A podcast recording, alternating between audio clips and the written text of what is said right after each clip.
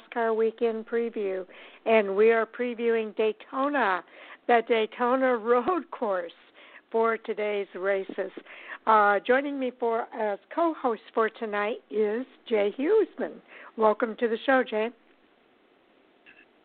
Well, thank you, Sharon. I know we've talked a lot about 2020 and we don't know what's going to happen, and that's what we're going to preview tonight is we don't know what's going to happen at Daytona International Speedway Road Course. exactly right. It's uh it's an unknown for everyone. Uh, there are some that might have a little bit of an edge, but we'll talk about that during our preview. We'll start with the ARCA Menard Series. They're racing at the road, road course at Daytona this weekend uh, and we'll preview their race during the first half hour, as well as giving a couple of updates from the ARCA East and West. In the next half hour, starting at 9 o'clock, we'll preview the Gander RV and Outdoor Truck Series and their race at uh, at uh, the Daytona Road Course, and then right after that, we'll get into the Xfinity Series at the Road Course at Daytona. Now, we'll start the RV uh, Truck Series at nine o'clock. The Xfinity Series will start at nine twenty. At nine forty, we'll get into the NASCAR Cup Series at the Daytona Road Course. Then, 10 o'clock, of course, is our Hot Topic Sound Off and our Fan4Racing crew. Andy will not be able to join us tonight, but uh, joining us, uh, as far as I know, is going to be Mike Orzel. Okay, I hadn't heard from either one of them. Apparently, you did hear from Andy. I know he's been pretty busy, but uh, hopefully, we do at least have Mike. I know you were advertising to bring popcorn. I don't know if we got any that hot topics tonight, but somehow between us, we always provide the entertainment. So popcorn's always a good thing to go with it. Absolutely.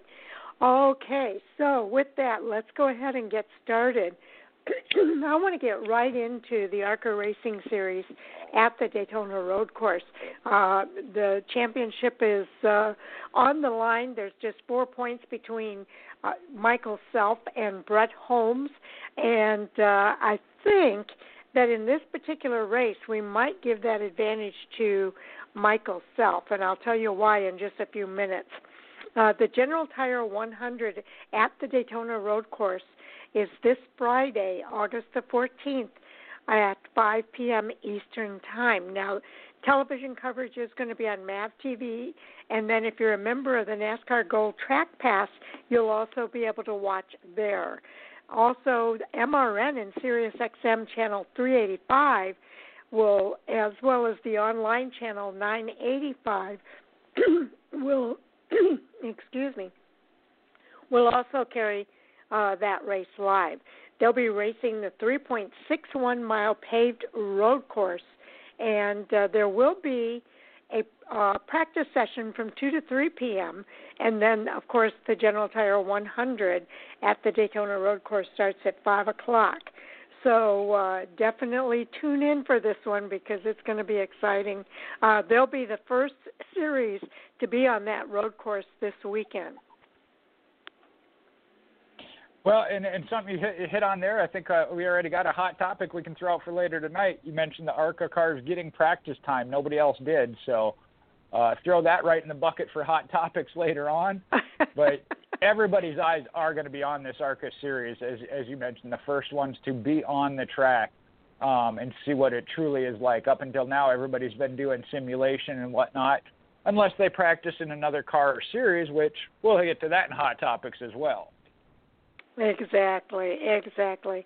Uh, the other thing to kind of uh, keep in mind is this is also going to be round six of the Sioux Chief Showdown, uh, and so that's going to make this exciting as well. And there's several drivers uh, that are kind of in contention for that that uh, will have a lot on the line for how they finish.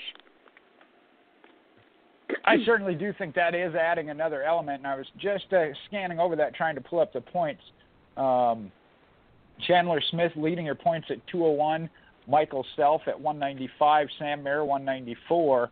Ty Gibbs at 189. And Brett Holmes at 188. Your top five separated by only 19 points. So, and we got a full, full almost a full full field uh, of 22 entries. So again, that being a combination event uh, brings in a few extra names. Always like to see that, and we've seen this play out. I know it wasn't how NASCAR laid it out to start the year, kind of mess that up a little bit, but they're making the best of it, and I think it still adds some great interest to this uh, division. Without a doubt. And I mentioned that uh, I thought Michael Self might have a bit of an advantage. Well, the reason for that is he's from Park City, Utah, and he's been a road racing instructor uh, as part of his resume. He has two of his eight West Series wins came at Brainerd International Raceway, which is a 2.5 mile course out in Minnesota. Now, when the races uh, Mid Ohio and New York's Watkins Glen were postponed due to due to the COVID 19 pandemic, it looked like Self would not get to put his experience to good use. But then they announced the Daytona Road Course, uh, and that came about. And so Self has 11 top tens in 11 races. He holds a four point championship lead over Brett Holmes, who won the 2020 Lucas Oil 200 driven by General Tire on the big track to start the season and he's also going to look to complete an unprecedented sweep at uh, Daytona. So it uh, it won't be a cakewalk though for Self because there are some other drivers uh, that could give him a challenge. No doubt, eh, and we've seen that all year long. But a couple of again special entries for this weekend. Chad Bryant Racing announced that Parker Chase, age 19, will pilot the numbers 22 vertical bridge and her Tech Resources Ford. Now, the Texas native, who has driven several late models events for the team as a developmental driver, is coming off his first IMSA podium in the IMSA, IMSA Michelin Pilot Challenge Series at Wisconsin's Road America. Chase also competed on Kyle Busch's team in the 2020 Rolex 24 Hours at Daytona in the IMSA WeatherTech Sports Car Championship in the GTD Series. Yeah, so you know that's uh, that sounds like he's had some experience on Daytona's road course, uh, which a lot of these drivers have not. So uh, that might give him a little bit of an edge too, Jay. No, yeah, it might. We'll, we'll have to see how it plays out. Now another one, uh, Max McLaughlin will be in the number one Mohawk Northeast for Hattori Racing. McLaughlin scored an East win in 2019 at Watkins Glen giving Hattori its second straight win in that event. Will Rogers, who finished a disappointing fifth and eighth at Utah Motorsports Campus, has four road course wins to his credit between the East and the West series. So there's a couple more names you got to throw out, especially when it comes to road course racing veterans. Exactly right. And we mentioned it earlier the Sioux Chief Showdown Stakes uh, with Ty Gibbs, Chandler Smith, Drew Dollar, and Hailie Deegan fighting for every valuable point in position. Uh, so all of them are making their debut at the Daytona Road Course. So it could get pretty wild.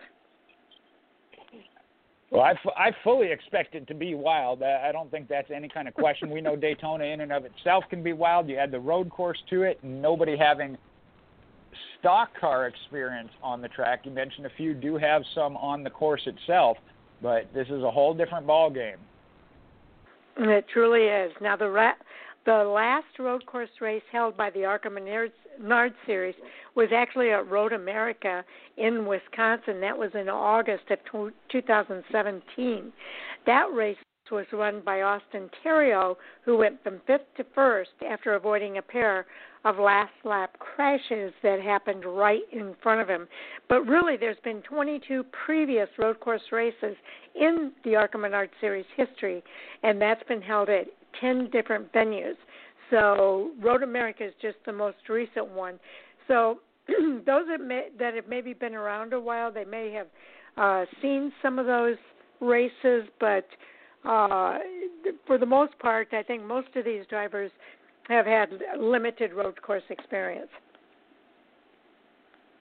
They have, an Austin Theriault is a name that I was kind of hoping to see pop up here on this entry list. I know he's still uh, around the sport and in, involved, so uh, there is one car, the Bo LeMastus number 54, that has TBA as far as its driver. Uh, still waiting to hear uh, who fills in in that car, but uh, if I had to vote, I would put it with Austin Theriault. there you go. Now, the starting field for the General Tire 100 at the Daytona Road Course is limited uh, to 25, including provisional positions. The field is actually set this time by the Sioux Chief Showdown owner points uh, for the for that particular race. The remaining, well, there aren't any other spots, so all of those spots will be filled according to the owner's points for the Sioux Chiefs Showdown. So there's no qualifying uh, for this particular race. Also, the pit stops. This is going to sound familiar. No adding or moving tires to or from the pit box once the race has started. There's a maximum of four crew members that can service the car, and no tires or fuel can be added outside of the break segments. Uh, the road course is 28 laps or 101.8 miles. It's to be run in two segments. The race will have a break at or near the conclusion of lap 15. At the conclusion of the breaks, vehicles line up in the order they were running at the beginning of the break. The maximum tire allotment available for this event, per the ARCA rulebook, uh, in the pit box for use is eight in the event of wet conditions, General Tire SC wet radial tires may be used on all four corners. So that's something to keep in mind for this race as well, Jay. Yeah, I hadn't even thought about that. I know we talked about it last week at Road America, but with the capability to use the rain tires, that could throw just another whole element, a wild card into this. It, it really could. Uh, let's go down the list and mention. Let's see if I can find that. Here it is. Uh, let's go down the list and make sure that we've covered everybody who's going to be in this event. As you mentioned, there's 22 cars, so uh, let's go from the bottom up this time. Two by all right, two. in the number seven. All right, in the number 74, it'll be Ayrton Ori, and I got a couple of names here. I hope I'm pronouncing them right. Going to be in a Chevrolet with Stephen Keller on the crew box. Team owner is listed as Marie Benevenuto. And in the number 69, yeah. we know this one, the Kimmel machine, Bill Kimmel owned and crew chief. Driver will be Will Kimmel. And there's another one you can't count out, especially when it comes to a road course. Yeah, it's so good to see Will Kimmel back in that number 69, uh, and uh, really looking forward to seeing him back on track. Uh, in the number 57 is Bryan Dauzat uh, for his own team. He'll be driving a Chevrolet with Bob Rahilly at the uh, top of the pit box. And that 54 that Jay mentioned earlier is a TBA uh, owned by Bo, Bo Lemastus uh, and a Ford. So we don't know who the crew chief for that one's going to be yet either. Well, I'm not doing anything necessarily this weekend. Uh, but anyway, um, oh, there you Brad go. Smith is going to be in his uh, number 48 self-owned 48 machine Chevrolet. Carlos Leon atop the box. And the number 46, also for Bo Lemastus, will be Thad Moffitt in the Ford, crew chief by Derek Smith. In the number 25 is Michael Self for Kathy Venturini, and he'll be driving the Toyota with Kevin Reed on his pit box. And in the 23, uh, you've got your number one and number two drivers here. Uh, is Brett Moffat just four points behind Michael Self, uh, driving for his own team in the Chevrolet with Shane Huffman on top of the pit box. Now we mentioned Parker Chase taking that, that 22 for a ride at Chad Bryant Racing Ford. Key element there, Paul Andrews on the box. And if you've been around NASCAR at all, you know that name when it comes to crew chiefing.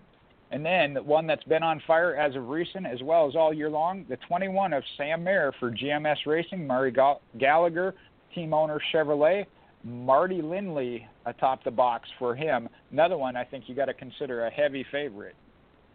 Absolutely, as you as uh, you might consider also uh, the number 20 Chandler Smith for Venturini Motorsports Toyota. Uh, Billy Venturini will be on top of the pit box for Chandler. And then in the number 18, another driver you got to watch out for, Ty Gibbs. Uh, he'll be racing his Toyota with Mark McFarland on the pit box for him. The number 17s are actually split. Uh, regular driver David Gill or uh, David owned uh, number 17 will be Taylor Gray. who's in the battle there for the Sioux Chief Showdown. Blake Blake Bainbridge, crew chief in that Ford, and then mentioned a little bit earlier, the 17W is going to be driven by Will Rogers. That's a Steve McGowan owned Chevrolet. Crew chief will be Sean Samuels. In the number 15 is Drew Dollar, also with Venturini Motorsports Toyota. Shannon Rush is his crew chief. In the number 12 is Nick Igdalski. Uh, he's in one of the Hillenburg cars uh, for Toyota, and Mike Struff will be his crew chief. In the Hillenberg, Hillenburg Ford, It'll be Tim Monroe in the number 11. It listed here as Tim Monroe also crew chiefing. I don't know if he's going to be doing that from the driver's seat or if they'll have somebody else up the atop the box, but it's what they have on the oh, list. Okay. Uh, yeah, I would number expect 10, that would got, change. Yeah, most certainly. I know. I know some of these drivers are talented, but um, Mike Basham is going to be in the number 10 Andy Hillenburg Toyota, and Trey Galgant will be crew chief in that Clifton Trucking sponsored machine. In the number eight is Russ Lane, uh, John Cork Ford, and Mike Cheek will be his crew chief. And in the zero six is Con Nicolopoulos for Wayne Peterson uh, Toyota, and Brad Fry is on top of the pit box for uh, Con Nicolopoulos. And the final two, the number four, that'll be David Gilliland Racing's DGR Crosley, uh, Hailie Deegan Ford with Seth Smith as the crew chief, sponsored by Monster.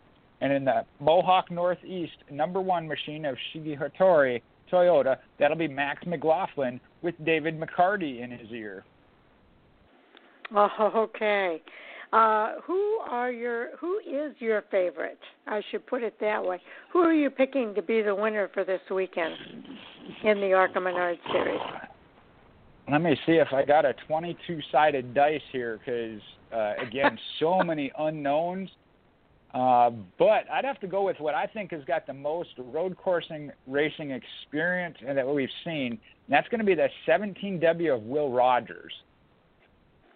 Okay, Will Rogers is a good pick. He's a great road course racer, and uh, I think uh, I think you're going to see good things from him.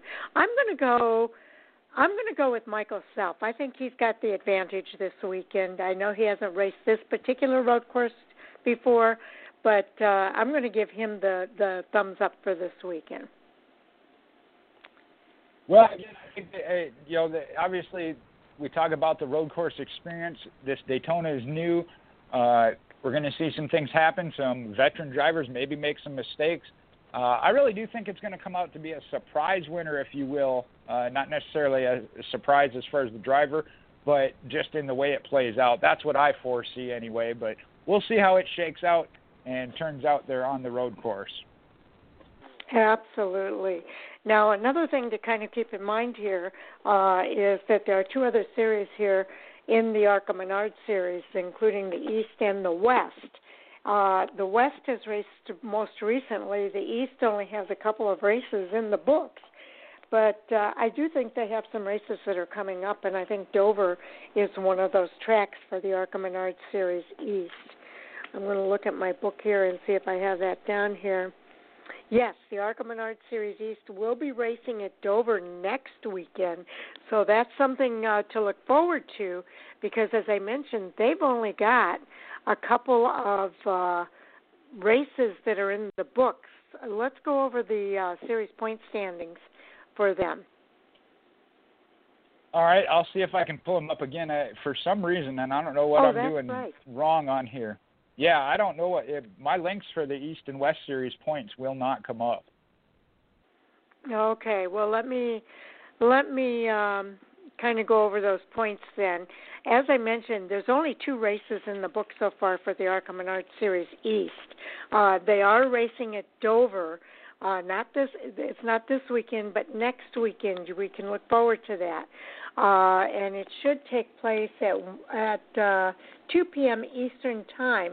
And fans uh, who are members of the NBC Gold Track Pass will be able to watch that race. There's only two points separating Sam Mayer, the points leader, at uh, 100 at 92 points. I'm sorry, from Ty Gibbs in second place at 90 points. Nick Sanchez is in third. Chase Cabre, uh, both of them are Rev Racing drivers, is in fourth. Parker Retzlaff is in fifth place. Positions. Uh, there's only 19 points between the fifth place driver and the first place driver, so it's still very tight there with only those two races in the books. The next five drivers are Giovanni Bromante, Max McLaughlin, Justin Carroll, Mason Diaz, and Derek Griffith. So it's going to be interesting to see who's going to be on that uh, uh, entry list next week for this Dover race, uh, the third race of the year for the um, Menard Series East. All right, and my internet made a liar out of me tonight. I was able to pull up the West Series point, so I can do the top okay, ten so there. Okay, let's do that. All right, now you mentioned they have a few more races in. They got six races in the books. Jesse Love winning a couple leads the point, but it's only by one as Blaine Pick, Blaine Perkins picked up the pair of wins this past weekend as they did the doubleheader out on the West Coast, now having three wins. Again, 363 to 36. I'm sorry, 263 to 262 uh, separate them in points. Next, you have Gracie Trotter, who is 27 back. Trevor Huddleston at 30 back. They're running, having good seasons, five, six, and five top tens out of those six races, um, but not able to hold those top two winning races. Then you got Gio Scelzi, again five top tens, puts him 35 points back, and Todd Souza with five top tens is 44 points back. Okay, Seven. and the next race. Oh, I'm sorry, I got okay. ahead of myself. Go ahead. Okay, I was going to run through at least the top nine. If they've started all six races, you got Holley Hollan in seventh, Takuma Koga in eighth, and Bobby Hillis Jr. in ninth at 54, 65, and 71 points back. Jack Wood is in 10th place at 123 back, but has only made four of the six races. Okay, so a lot to look forward to there. They they are racing next weekend as well. They'll be racing at Colorado National, uh, and that too is available on the Go- NBC Gold Track Pass uh, for those members. So definitely something to look forward to. Next week we'll will have races from both the East and the West, as well as the Truck Series, uh, the Xfinity Series, and the Cup Series all racing at Dover. So uh, it's going to be a big, big race weekend. Jay? Did I lose you, Jay? No, sorry about that. I did that. Um, you mentioned that of a, a, big weekend. This one again, such a wild card, a little bit bigger uh, field of cars due to the um, combined event. But there's double headers. We've seen the impact that has on the West Series. Going to have that coming up with the East Series. Uh, certainly going to be interesting as we hit those stretches. Absolutely. Uh, we've got a few minutes here, Jay. Let's go ahead and go over, uh, starting with the Truck Series, uh, our picks for the Truck Series, and then also the points for that series for our Fan4Racing right. Fantasy Group. All right, that has taken a shakeup of its own as well. Um, following last weekend, this weekend again we're pretty much going on an unknown. Mike started us off picking Raphael Lessard for her, his first win. We got a several that we think might do that. Uh, Sam picked Christian Eckes, hasn't gotten a win yet. Owen picked Derek Kraus, very interesting pick there as well. Now a couple of us sticking with the veterans. Sharon Sharon went with Ben Rhodes. I took Johnny Sauter. I think he's going to try and win his way into the playoffs, which we'll talk about that when we talk about the point standings, what that effect will have. And then Andy went with Brett Moffitt. And rarely is this seen. James tried to pick first when he was supposed to go last, and he wanted Grant Enfinger, and he got him. I, I told him I was like, yeah, well, you got to wait till last, but if he doesn't get picked, you can have him, and he did not get picked. So uh, definitely an interesting set of picks this weekend.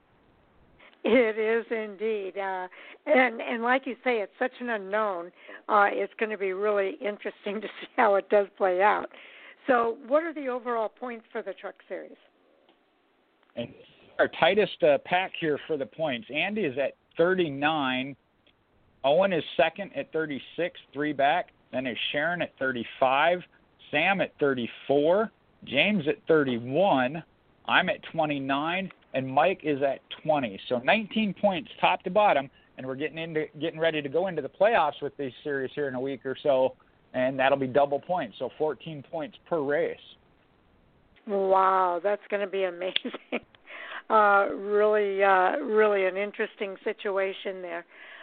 Okay, so anything more that you want to mention? Uh, I know we just gave our points for the uh, truck series, but anything more that you want to mention as it relates to the uh, Arca Menard series.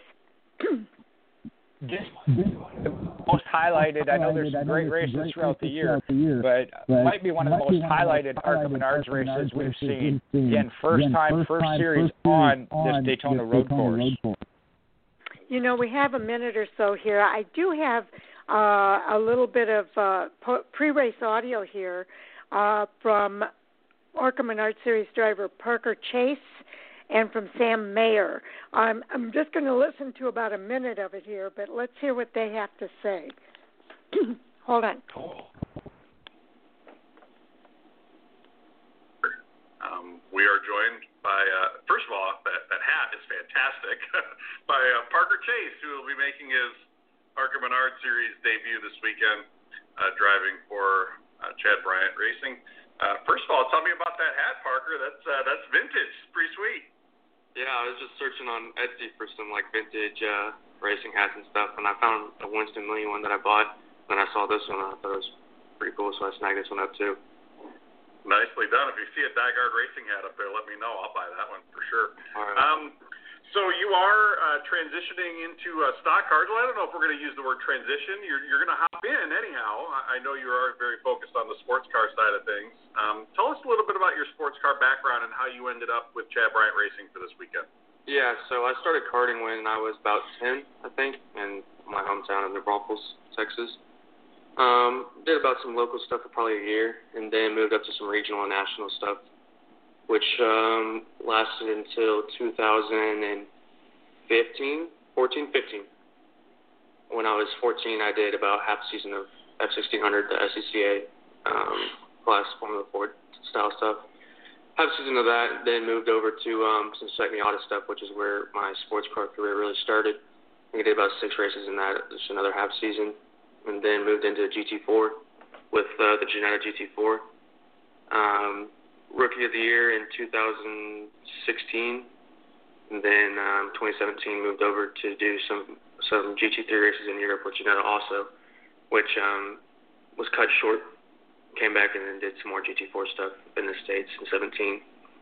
Um, then 2018 was my first year in GT3 in the uh, Audi R8 LMS in Pirelli World Challenge also, where me and Ryan Dalziel we uh, won the Pro Am Championship and then I think I finished second or third in just the uh, AM Championship. 2019 moved into the uh, IMSA paddock, made my debut at Daytona in the 24 hours. I think we finished about 13th, um, and then did, did quite a few races in IMSA that year, which um, was it was a good experience. IMSA's a tough paddock in the, the yeah. GT class for sure. There's a lot of stout competition. Yeah, Okay, uh, some interesting uh, results for him on the Daytona Road Course, uh, but he he does have uh, some big experience in the sports car wor- world. Definitely going to be interesting, especially uh, for him to debut at the Daytona Road Course. Obviously, with his background on the track, that's what they're looking for. Uh, but it'll be interesting to watch for sure. Yes, indeed. Okay, let's move on to the uh, Gander RV and Outdoor Truck Series in NASCAR. They will be racing the Sunoco 159 on the road course at Daytona on Sunday, August the 16th. The uh, start time is set at 12 p.m. Eastern Time with coverage on Fox Sports 1 starting at 11 a.m. Eastern Time. Radio coverage is on MRN and SiriusXM NASCAR Radio.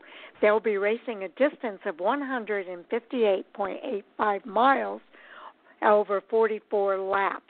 Stage 1 will end on lap 12, stage 2 on lap 25, and the final stage ends on the last lap, lap 44. So uh, there you have it for the Gander Outdoor Truck Series. Uh, we're definitely looking forward to seeing what they do there. And the winner, none of this previous winner of being Kyle Busch, so we will have a new winner. yes. Get uh, a couple okay. of notes out of the way here. Uh, under the NASCAR RV Gander RV and Outdoor Truck Series, uh, Eckes is ready to step up. The Sunoco Rookie of the Year contender Christian Eckes has piloted his number 18 Kyle Busch Motorsports Toyota to finish second in three of the past four re- races the series has contested. Now, this is Eckes' first start on a road course. Another note Spencer Davis is cleared to return. He's been medically cleared to return to competition after testing positive for COVID 19 and missing last weekend's race at Michigan International Speedway. The team was forced to withdraw due to the positive test, but Davis has had two mandated COVID 19 tests come back negative, meeting the guidelines put in place by NASCAR. Again, they feel that the process works. Got to thank the medical team at NASCAR for the guidance along the way and taking proper steps during my quarantine, Davis put out in a tweet. And the last thing is the Goodyear tire info for the Gander trucks. They will also run the Gander or Goodyear Eagle Road Course radials on Sunday for the 12th race of the 2020 season. Each team will have five sets of tires for the race, and Goodyear will bring its wet weather radials for use by teams in all three series this weekend. The tire was last run over the weekend at Road America in the Xfinity Series, and they will not run inner liners on the tire, and the tire code will be the same on all four corners of the truck. Okay, a milestone this weekend for Jennifer Jo Cobb. Uh, she is going to be making her 200th NASCAR Gander RV and Outdoor Truck Series start at Daytona International Roadways Speedway's road course on Sunday, August the 16th. Cobb made her series debut in 2008 at Kansas Speedway. Uh, that happens to be her home track before she formed her own team in 2010. She's been entered in every race as a team owner since that year and has also fielded trucks for other drivers as a teammate. Cobb has also made 31 Xfinity Series starts during her career. Now, Fastener Supply Company will be her full time sponsor uh, for the rest of this season. So uh, she definitely uh, has a big day in line for her at Daytona's road course this Sunday. Well, it's always great to see drivers reach that kind of milestone, especially for somebody like Jennifer Jo Cobb. Yes. And we take a picture of the playoffs here post Michigan and that's another one bites the dust as rookie Zane Smith captured his first career Gander Trucks win on Friday night at Michigan, punched his ticket into the playoffs. Now, only five spots remain for the postseason. They are currently occupied by Ben Rhodes, Christian Eckes, Brett Moffitt, Derek Kraus, and Todd Gilliland. Rhodes is the highest ranked driver without a win in sixth place and is 85 points above the cut line. With 19 races in the book, former series champion Johnny Sauter again is below the cutoff line after a long string of bad luck. He currently sits in 13th, 72 points behind the playoff spot. Tyler Ankrum is in 11th with hopes of making the jump above the cut line before the postseason begins. And Stewart Friesen is another one that has had a tough season like Sauter, currently sitting in 15th, 103 points back from the cut line. So mentioned right now, Derek Kraus has got 330 points in ninth place. Todd Gillen 329 in tenth. Uh, Tyler Ankrum is at 267. That puts him 50. Do that math real quick. 60, 78 uh, points out roughly. Win and win is going to what a win is what it's going to take. But the interesting thing there, with only one point between Kraus and Gillen, if somebody outside that top 10 gets the win, it's whether Kraus or Gillen end up out based on where they could finish against each other.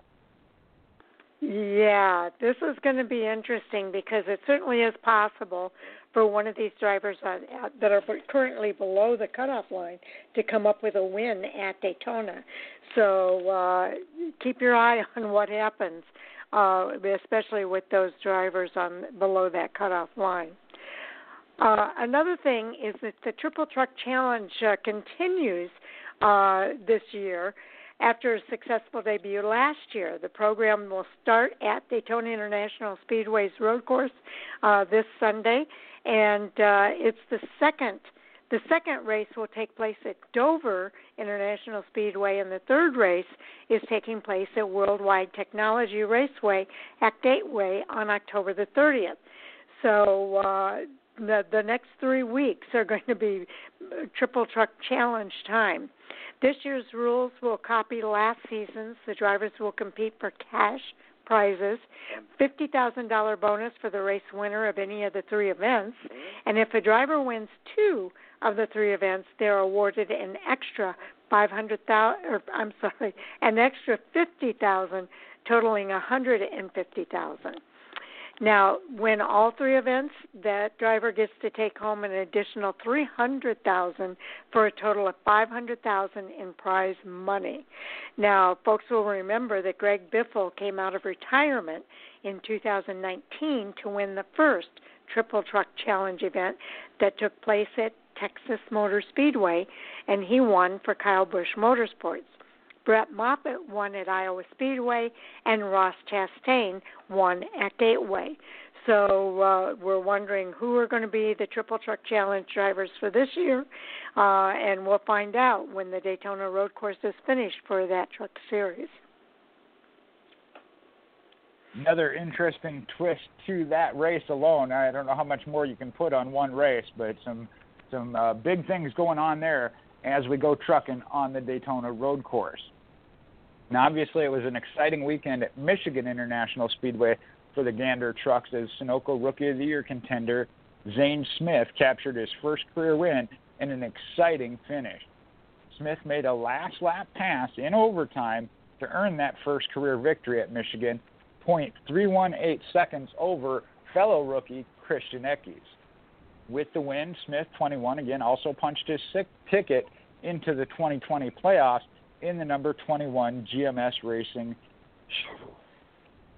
The race saw a record 11 cautions, and there were 18 lead changes among 13 drivers. Now, this weekend, the trucks are part of this historic weekend at the Daytona International Speedway Road Course. They'll kick off Sunday's doubleheader with the Cup Series at 12 p.m. Eastern for the Sunoco 159. You can catch on FS1, MRN, or Sirius XM Radio. The Gander Truck Sunoco 159 will again will be 158.85 miles and 44 laps. Stages ending on lap 12, the second on lap 25, and to lead the field to the green from the pole position as NASCAR has implemented the new starting lineup procedures, which factors in the previous race, fast laps, and their position in points. Okay, now a couple of other points that I want to make sure we touch on here. Uh, I don't think we've mentioned that uh, Alex Tagliani is actually racing this weekend. I believe he's in a uh, Busch Motorsports truck. So uh, the vast, most of the drivers have no experience on the 3.61 mile track. Uh, that Daytona road course has 14 turns that incorporate the track's uh, fast super speedway as well as the Titan challenging infield road course. So Alex Tagliani may be one of the drivers that we've overlooked uh, on the entry list for the Truck Series this weekend. Well, again, it was so tough to to uh, to pick one out. And now that you mentioned his name, I, I know the other night when we were talking about Road America, that's one that was involved in the uh, race I went to at Road America. So good to see him back in the series, and certainly could bring his name back to the forefront by picking up a win there. Yes, indeed. Um, now last year, uh, Brett Moffitt was probably the most recent truck road course winner. He did win at Canadian Tire Motorsports Park, leading a dominating 44 the 64 laps there. Now, none of the other uh, other uh, Bowmanville winners are entered this weekend. However, Zane Smith became the most recent uh, driver to, as you mentioned, make it into the playoffs with his win uh, just last week. Uh, let me see if there's any other points here that we have not mentioned.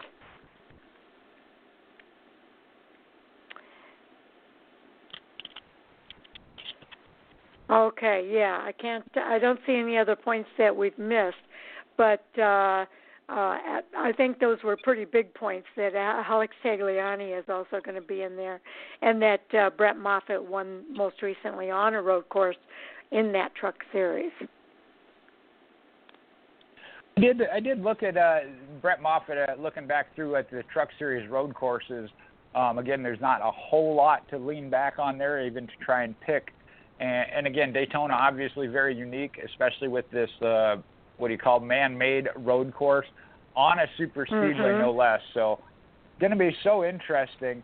Um, I'm going to take a peek here at the uh, overall points. I know we, we talked about the cutoff line, but looking at it as it would stand when they reseed for the playoffs, right now, Grant Enfinger with 11, excuse me, um, 11 playoff points already then you got Zane Smith with eight, as well as Sheldon Creed with eight.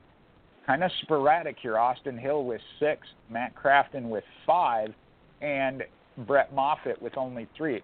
Now, again, not only do we have the one more race to go, but then points will be added. 15. Uh, I'm thinking the Truck Series. It's still 15 points for winning the overall series, or regular season. Sorry, which Austin Hill currently leads. So that would give him some more points to build upon. Um, but I think here in the Truck Series specifically, these playoff points are going to be a huge, huge factor after the reseeding. Yes, I do think you're right. We should probably mention too the drivers who have won. Grant Enfinger with the two victories, uh, uh, Austin Hill, Sheldon Smith Creed, and Matt Crafton all have victories along with uh, Zane Smith. So those are the drivers that don't have to worry coming into this road course uh, they all have already punched their ticket into the playoffs and they're good to go. So I think they'll have a little bit more more fun with this road course race on Sunday. And then the other one we talked about him, Christian Eckes, again right now has been doing everything but winning races. He's up front, leading laps, looking like a strong contender, coming up a little bit short, and we've seen that in the past. But once they break that door down and get the victory, uh, you're going to see a couple more follow, possibly in a short amount of time. Yes, indeed. Uh, that's kind of the way it goes.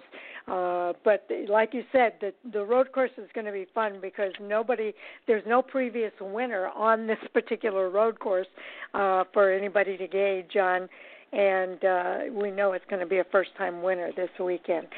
So that's going to make it uh, a lot of fun. Uh, I don't have any. Um, pre-race audio from NASCAR uh, Truck Series drivers. So let's go ahead and do our uh, Xfinity Series picks here, Jay, uh, for and then the points, how they run for the Xfinity right. Series. All right, for the Xfinity Series, uh, James got to kick us off there. Waited to make sure he was on the entry list, which I thought he was, but he took uh, AJ Allmendinger possibly as the most experienced road course racer. Mike then got to take Austin Cindric, which uh, I figured would be one of the top two picks. Third went to uh, Owen. This one, uh, kind of a little bit of a surprise, but not. I know he's been having a rough year. He went with Justin Allgaier. Uh, I know I looked at him for Road America. That left me to follow, and I went with Noah Gragson. Kind of been solid behind him. He's a solid road course racer. Uh, we'll see how that plays out. But then Sam went with Chase Briscoe, who showed he can win and run good on any track, as he has all year. Andy went with Justin Haley, and that left Sharon to pick last, having had Cindric last week and at Road America, and she went with Ross Chastain.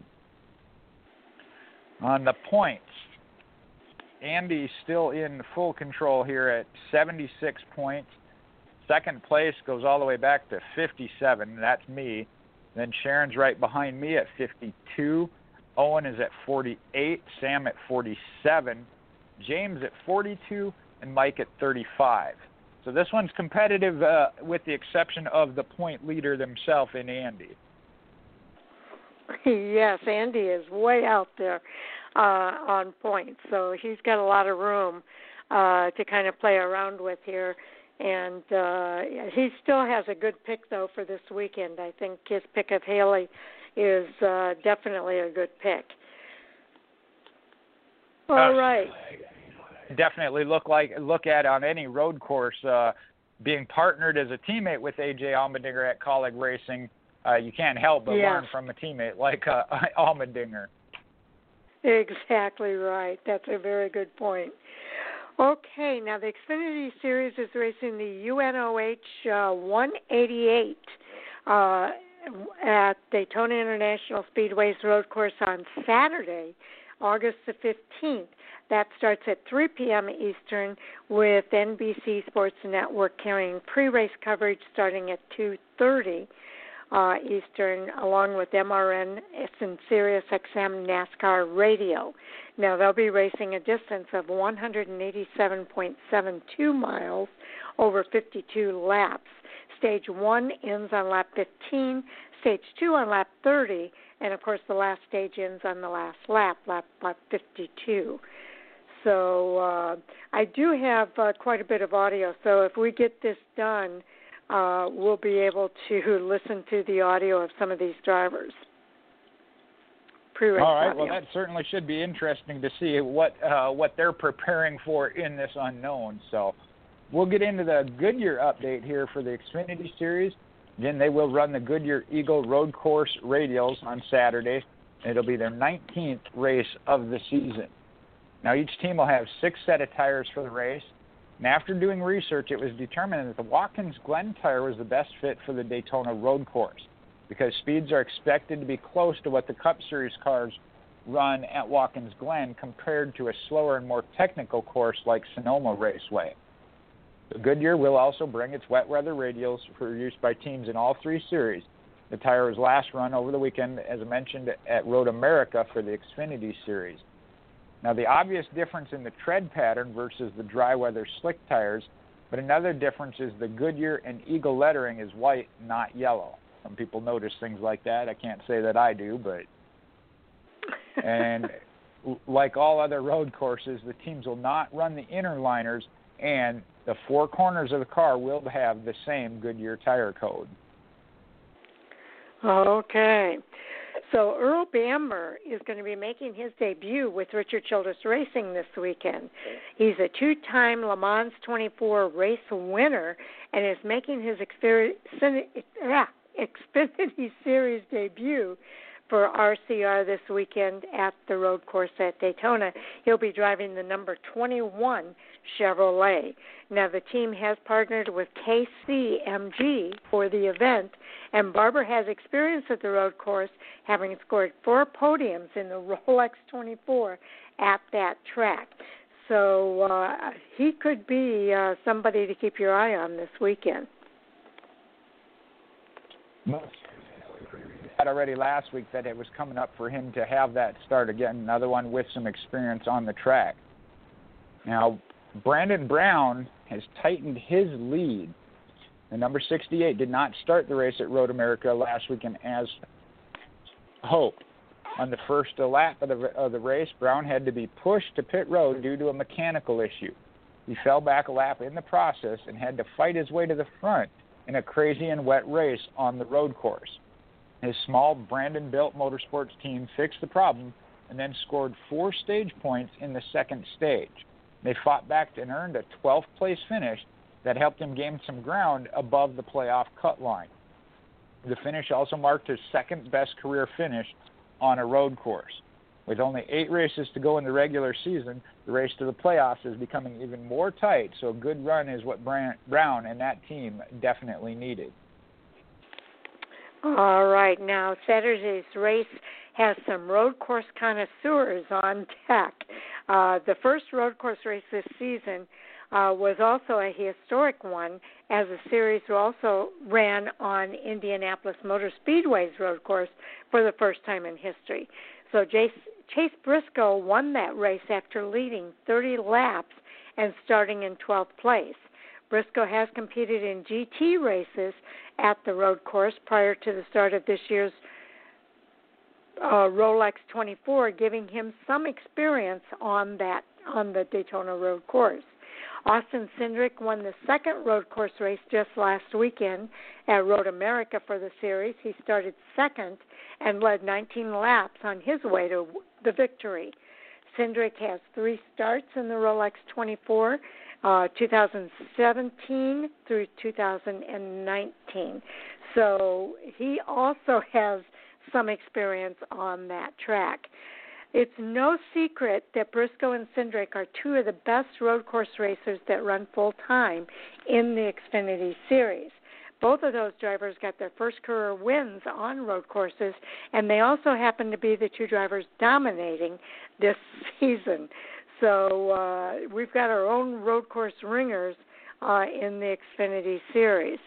But other familiar names such as A.J. Allmendinger, uh, who is returning to Kaulig racing again this weekend to run the number 16, and his teammate Justin Haley show strength on road courses as well. Allmendinger is a past overall winner in the Rolex 24 in 2012 and was a runner up in 2006 while finishing third in 2013. So he has some experience on the Daytona road course. Then there are some drivers that we do not see every week in the Xfinity Series, but they'll hit the road course and compete this Saturday on various teams. Uh, Andy Lally raced last weekend at uh, Road America. He's making his second Xfinity Series start this season at Daytona for our motorsports.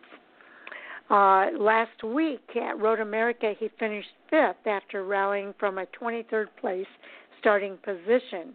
This is going to be his 13th Xfinity Series start in a span of eight years, and he's had his two best finishes uh, that include a fifth place at Mid Ohio in 2017 and at Road America last weekend. Now, Lally is the 2011 NASCAR Cup Series Rookie of the Year and a four time Rolex 24 at Daytona Class champion. Now, Jade Buford is back behind the wheel of the number seven for SS Greenlight Racing. This is going to be his third Xfinity Series start this year, and all of his starts have been on road courses. He finished 14th in the Indianapolis Motor Speedway road course and finished ninth last week at uh, Road America for JD Motorsports. We mentioned Earl Bamber, a two time Le Mans 24 race winner is making his debut this weekend at RCR.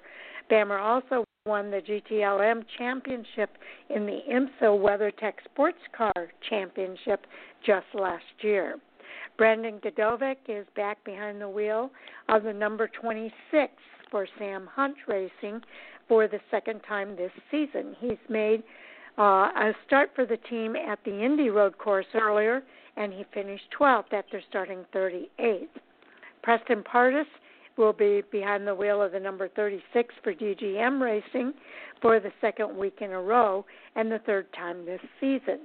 Uh, he's a Daytona Beach area native, and he finished 10th at the Indy Road Course and 8th last week at Road America. This weekend marks his fifth Xfinity Series career start.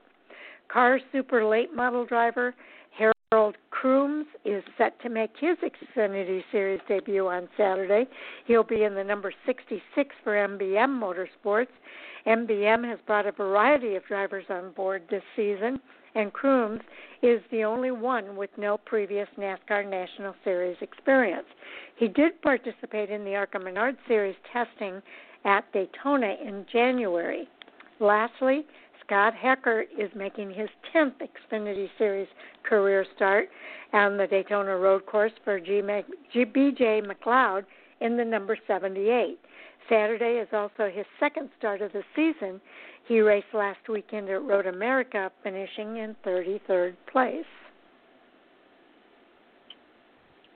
All right. Well, definitely some wild ones to keep your eye on uh, throughout this race, and that's going to make us look at this playoff bubble as well. The Xfinity Series again back on a road course this weekend, making history along with the Cup Series and Gander RV and Outdoor Truck Series. With Austin Cindric taking home his fourth win of the season last week at Road America, six drivers remain locked into the playoffs with the win. Spots 7 through 12 are the ones still up for grabs. Although I talked about Brandon, Bo- Brandon Brown holding on to that final 12th spot uh, right now, extended his lead further over the weekend And Road courses, though, can shake up everything, especially when no one has ever run a race on it. Now, Ross Chastain is still holding on to the seventh spot in the driver's standings as the first driver without a win. Allgaier is right behind him in eighth, and Michael Annett ninth. Ryan Sieg jumped up one spot to tenth, while Riley Herbst, the Sunoco Rookie of the Year contender, is hanging on to the 11th spot. We look outside that Jeremy Clements is one been hanging on to the 13th spot right below the cut line, and Myatt Snider, another rookie, is in 14th, 73 points back from the cut line. Josh Williams has also made his way up to the 15th spot. And Noah Gragson continues to hold the most stage wins of any drivers with in the series with eight, and his junior motorsports team Justin Allgaier and Team Penske's Austin Cindric are now tied with seven take a peek there, mention the ones that have wins. Chase Briscoe with five. Uh, Austin Cindric now with four. Noah Gragson and Harrison Burton. Brandon Jones with two each. Justin Haley with one. And then we got the drivers mentioned there down to that cut line again. Brandon Brown at 403. Jeremy Clements at 350. We know though he can get a win on a road course. Last or a few years ago he did it at Road America could come at Daytona this time. So Brandon Brown going to have to be on his game as well. Without a doubt, uh, it's going to be a lot. It's going to be so much fun watching the racing this weekend. Uh, although I'm I'm sure it's going to be a bit nerve wracking for many of the drivers. Uh, the Xfinity Series kicks off a very historic weekend for three national series at the Daytona Road Course this weekend. Uh, it's the second weekend in a row that they're going to be racing on a road course, and they will compete for the first time in series history on the Daytona road course. The UNOH 188 will kick off the historic weekend uh, for all three national series because they're going to be racing on Saturday afternoon. The Xfinity Series competed at Road America again last week, and Austin Cindric was the winner for the fourth time this season. Luckily for the drivers, they're in road course mode right now, having just competed at Road America. And while uh, the other two series competed at Michigan International Speedway last weekend, but Saturday's race is going to be new and it's going to be tricky for every driver entered. On top of the series never competing on the course, there has been a new chicane that's added in turn four. the race will be 187.72 miles and 52 laps. Cindric and the series points leader Chase Briscoe both competed in GT races at the road course prior to the start of the Rolex 24 this season. Cindric has three Rolex 24 starts to his name, and Allmendinger is a past winner of the Rolex 24 in 2012. He was the runner up in 2016, and he finished third in 2013. Uh, so you're right. I think Allmendinger is uh, definitely one of the guys to keep your eye on this weekend in that Xfinity Series, Jay. Uh, we know he's got to be. I mean, again, his prowess on road courses is well known. Uh, again, I don't know about the experience on that Daytona course in and of itself. Obviously, it's got to give him a little advantage since nobody else has been on the course itself. But uh, gonna gonna be so exciting to watch these this weekend uh, to see what happens. We know we looked so look forward to it with the Roval a few years back when it debuted. Uh, this is going to be another very huge and historic event for NASCAR. Exactly. Now we've got four drivers from the Xfinity series that we can listen to here, Jay. I think I'm going to start with Austin Cindric, who was last year's last week's winner at Road America uh, with his crew chief Brian Wilson. There's also AJ Allmendinger, Earl Bamber, and Chase Briscoe that we can hear from. Uh, but let's start with Austin Cindric, who won just last week. All right. All right, Austin Cindric, the hottest man in the NASCAR Xfinity Series, joining us here uh, on our Zoom call today. Uh, Austin's won four of the last five series starts, the points leader in the NASCAR Xfinity Series, and he's joined us here today as we go to the Daytona Road Course. And I know this is something that obviously, when it was announced, everybody kind of looked to you. Hey, he's got experience there. So now that it's finally here, just what are your thoughts as we prepare for that race this weekend?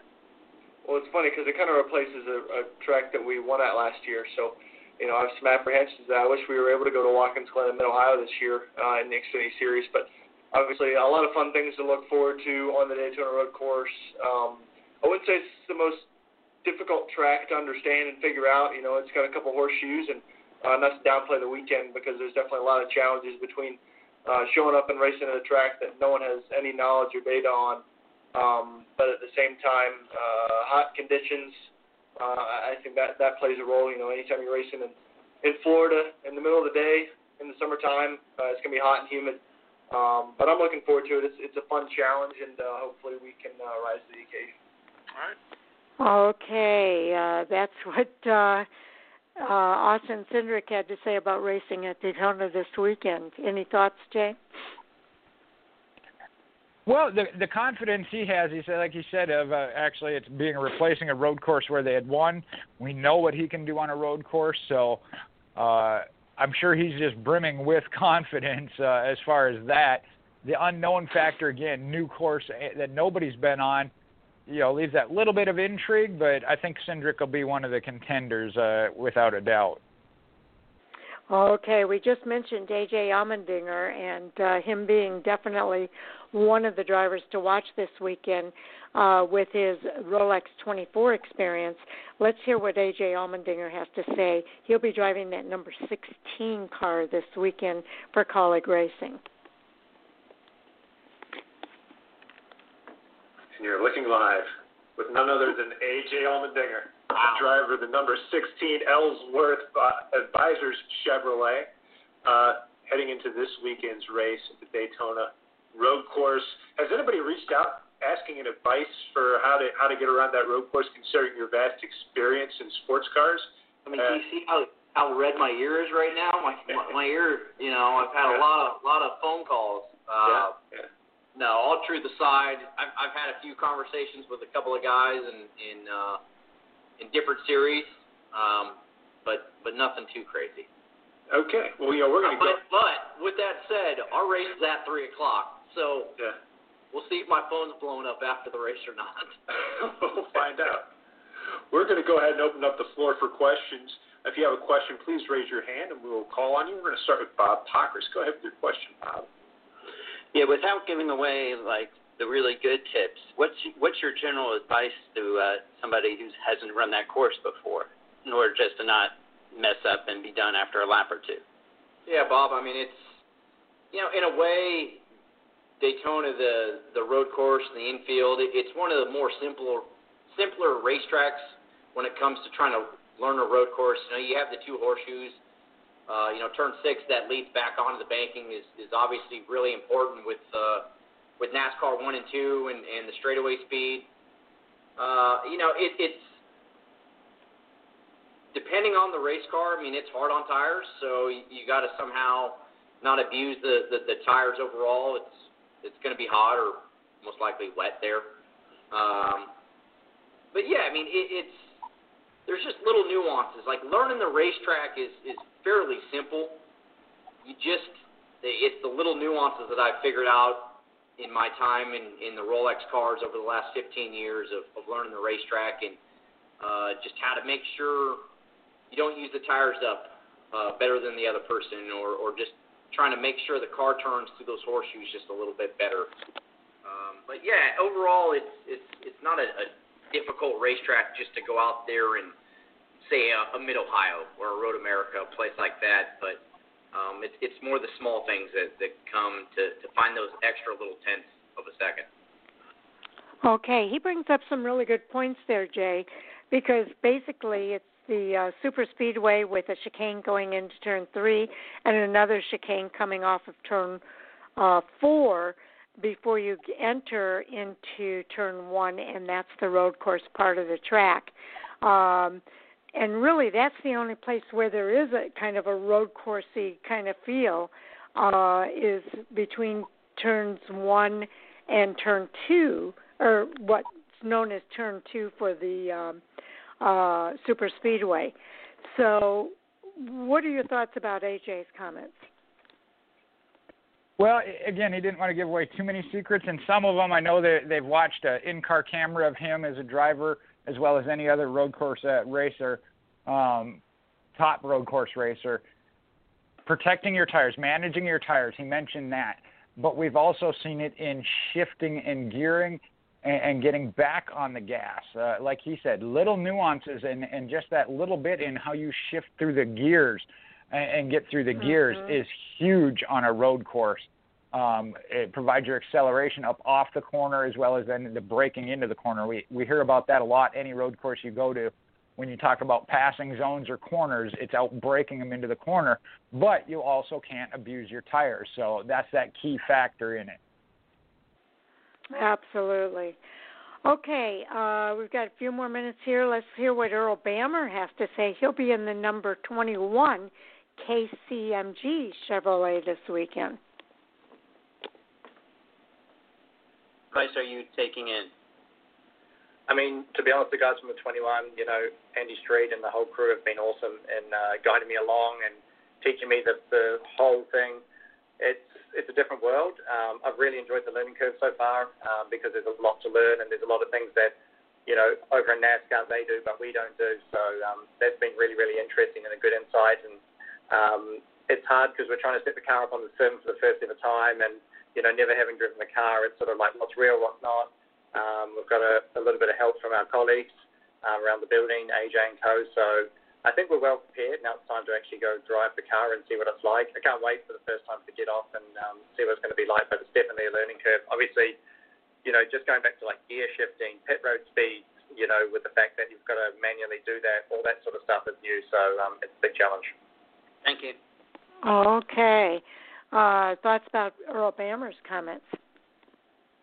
Him not having a, any uh, st- stock car experience, again, a little bit different. Um, it's going to be interesting uh, again to see how just the road coursing experience correlates the ones the, the few that we've mentioned that have some on that track of how much of an advantage that does. Now, like AJ AJ Allmendinger said, learning the track itself isn't going to be that hard. It's the those nuances and spots where you can really capitalize and picking those out mm-hmm. and being able to take advan- advantage of them.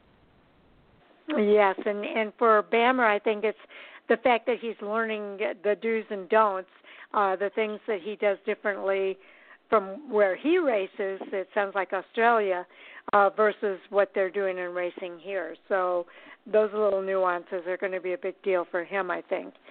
Let's go ahead and listen now to uh, Chase Briscoe. He'll be in the number 98 highpoint.com Ford.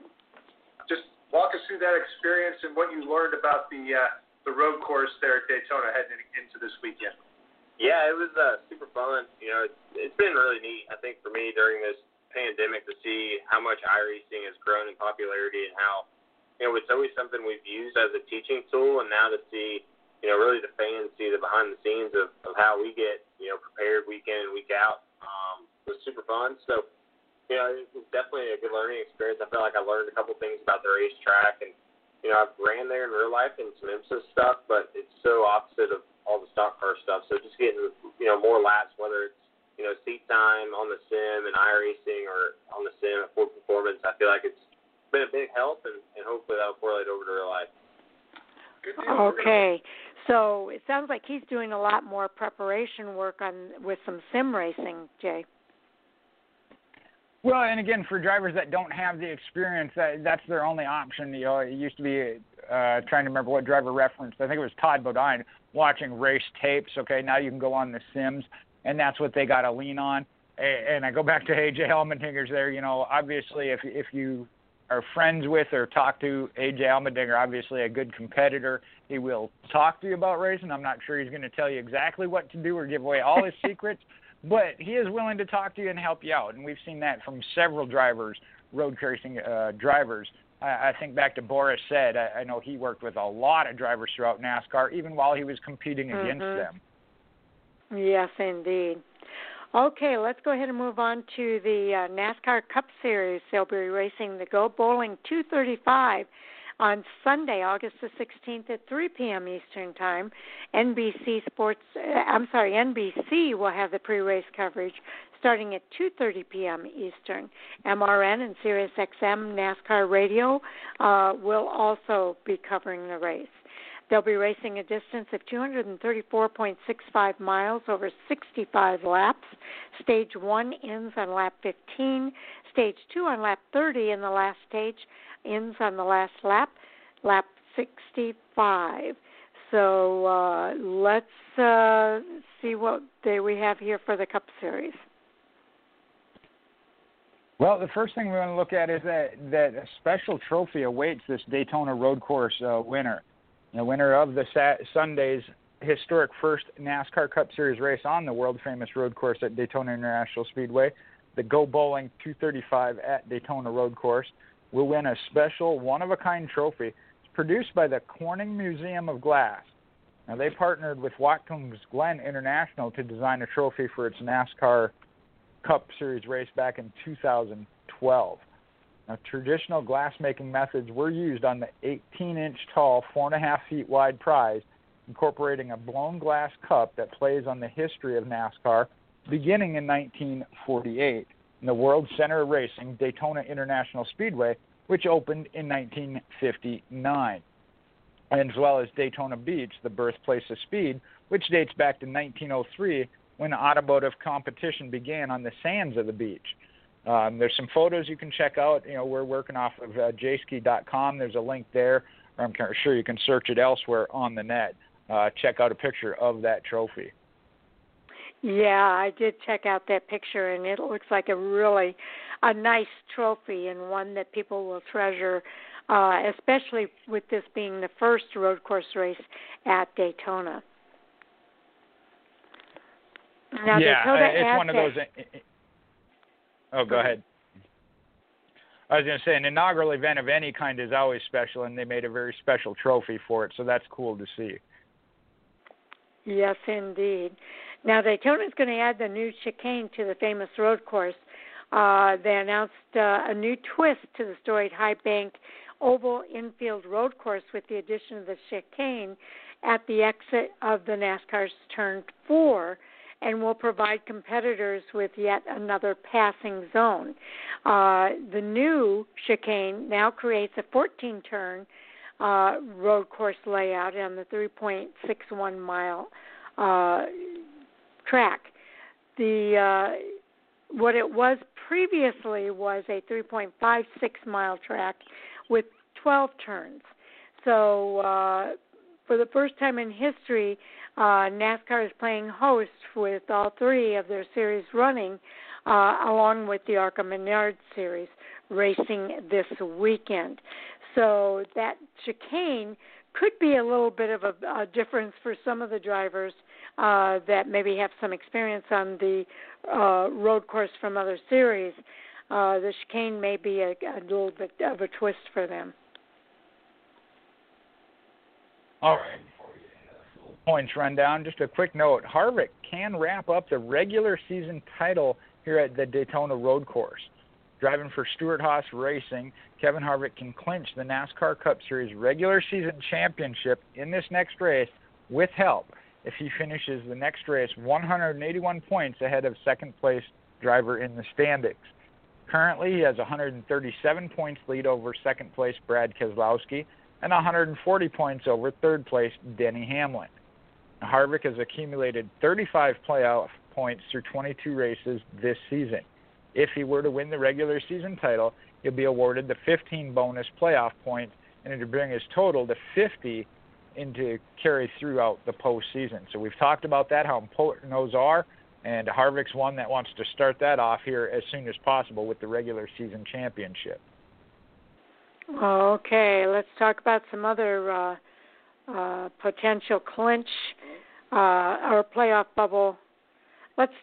I don't know where to go here. Okay, let's talk about the possible clinch uh, at the next race, sorted by points at Daytona.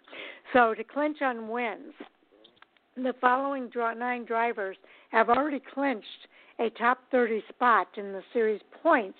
With a win this weekend, they could clinch a playoff spot on wins. All of these drivers have zero wins. So let's start with Aric Almirola at 669 points. He's um, 431 points ahead of the 31st place.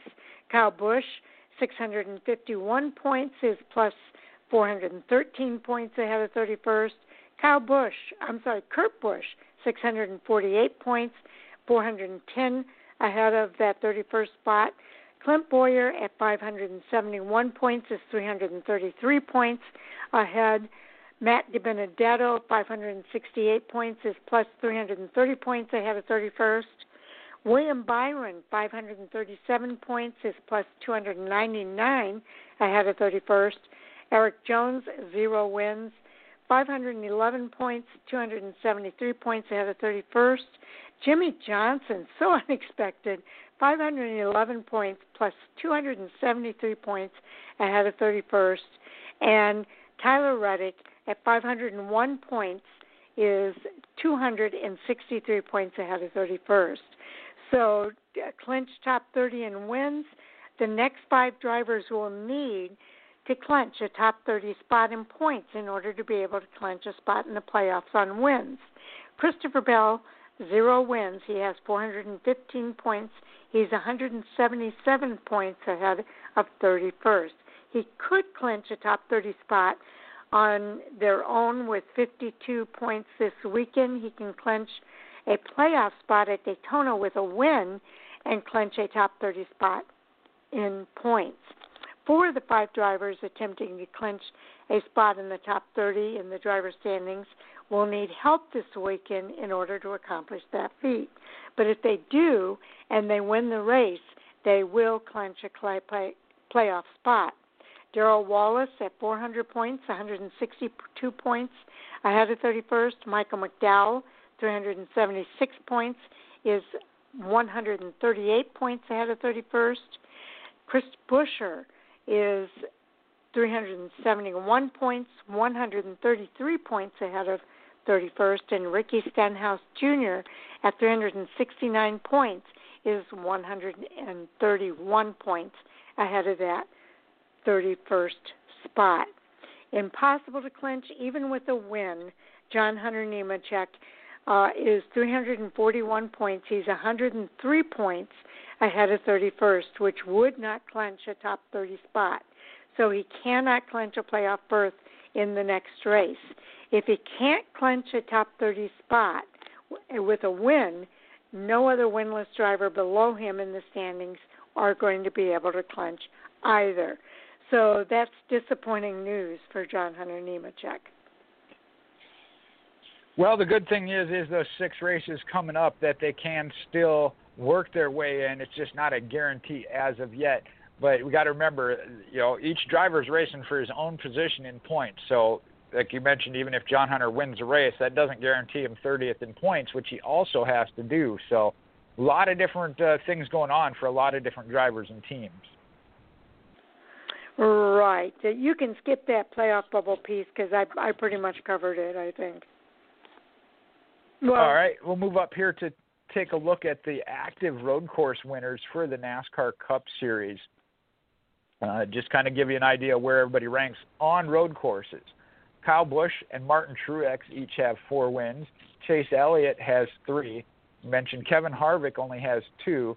And then Clint Bowyer, Denny Hamlin, Jimmie Johnson, Joey Logano, Kurt Busch, and Ryan Blaney all have one. Now, while most of the NASCAR Cup Series races on the 2020 schedule focus on turning left, again, this weekend the competitors will have to overcome that by not only turning left and right, but also making their first laps ever on the famous 3.61 mile, 14 turn Daytona International Speedway road courses. Of the drivers entered this weekend, 10 have previous wins on the road courses. Talked about Joe Gibbs Racing teammates Kyle Busch with two at Sonoma and Watkins Glen of two. Martin Truex's came at Sonoma with three and Watkins Glen with one as they lead that group. And then talk about Hendrick Motorsports driver Chase Elliott. Now he's the most recent Cup Series winner on a road course, taking the checkered flag at two of the three road courses on the 2019 schedule, Watkins Glen International, as well as the Charlotte Roval, Charlotte Motor Speedway Roval. So them and Blaney, I think, are two you got to really kind of keep your eye on, having one at the Roval at Charlotte. Yes, indeed. Now, before I move on to the next topic, I will say there are only four races left in the Cup Series regular season, so time really is running out uh, for a lot of these drivers. Ten drivers have clinched their spot on wins. Kevin Harvick, of course, with six, Denny Hamlin with five, Brad Keselowski with three, uh, Joey Logano has two, Ryan Blaney one, Chase Elliott one, Martin Truex one, Alex Bowman Austin Dillon and Cole Custer, all with one win. Those drivers are moving on to the playoffs. Okay, now um, trying to see if we can split this up a little bit. Daytona Road Course welcomes the NASCAR Cup Series. For the first time, the Cup Series is racing on that road course in the inaugural Go Bowling 235, 235 uh, at 3 o'clock on Sunday. The Daytona International Speedway road course has been measured again at 3.61 miles, and competitors have to navigate through 14 turns, including the newly added chicane on the front stretch between turn 4 and the trioval. This weekend's Go Bowling 235 will be 65 laps and broken up into three stages. Over the course of its 71 year history, 1949 to 2020, the NASCAR Cup Series has held 129 road course races among 11 different tracks. The Daytona Road Course will be the 12th different road course that the series has competed on. Riverside International Raceway has hosted the series' most road course events at 48, followed by Watkins Glen International with 37, and Sonoma Raceway with 31. The 129 Cup Series road course races have produced 52 different winners, led by NASCAR Hall of Famers Jeff Gordon with nine victories. Sonoma five wins, Watkins Glen four. Tony Stewart has eight. He was Sonoma three wins, Watkins Glen five. NASCAR Hall of Famer Bobby Allison holds the NASCAR Cup Series record for the most wins on a single road course. excuse me, with six victories at Riverside International Speedway. 1971, 73, 75, 79, and 1981, a sweep. While this will be NASCAR's Cup Series' first visit on the road course, the iconic layout that has been home of the Rolex 24 at Daytona, North America's premier sports car race since 1962. Most of the NASCAR Cup Series field will be making their track debuts this weekend, but 10 active drivers entered this week have some experience competing in the IMSA WeatherTech Sports Car Championship events on the Daytona Road Course, the Rolex 24 at Daytona, and the Paul Revere 250. Hendrick Motorsports driver and seven time NASCAR Cup Series champion Jimmie Johnson has made seven Rolex 24 starts posting a career best finish of runner up in 2005 and 2008. The only other driver with that much experience on the Daytona road course is Front Row Motorsports' Michael McDowell, who also made seven starts in the Rolex 24, posting a best finish of third in 2012. But of the 10 active NASCAR drivers with the Daytona road course starts, only one has ever won at the famed track, and that would be Brendan Gaughan. He finished 12th overall and won the Rolex 24 in the Porsche GT3 Cup Challenge class in 2011. The reigning Cup Series champion Kyle Busch is the most recent to compete on the road course. He drove a GTD class Toyota Lexus RCF in the 2020 Rolex 24. He finished 26th overall and ninth in class. So 10 active drivers entered this weekend with previous starts in the series. Uh, and some of the names on this list we've mentioned Jimmie Johnson, Michael McDowell, James Davison, Kyle Busch, Kurt Busch, Kevin Harvick, Clint Bowyer, Matt Kenseth, Timmy Hill, and Brendan Gaughan. So we gave you the highlights already for uh, some of those drivers with the most experience at that track. So, Jay, we've got a few minutes left here. Let's go over our picks for the fantasy group for our Fan4Racing crew. All right, for the Cup Series, uh, I had to wait a little bit on this one. Uh, Sharon went right out the gate with Kevin Harvick, been the strongest or one of the strongest all year. Uh, obviously, not a bad pick at all. Owen, we mentioned him there, apparently did a little bit of research ahead of time. He went with Michael McDowell. Sam went with Chase Elliott. That's who I was kind of looking at, followed by James, who took Martin Truex, who was my second pick to look at. So that left me with, and uh, this kind of surprised me, of the statistics wise, Alex Bowman.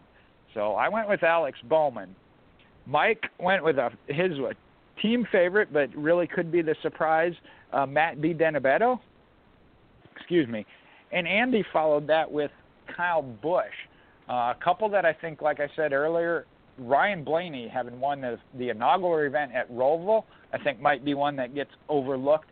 And we mentioned uh, several here that you know have the experience on the track. It is an unknown. It's going to be wild. So I don't know if we even have the race-winning pick out of our seven top picks there for for this weekend.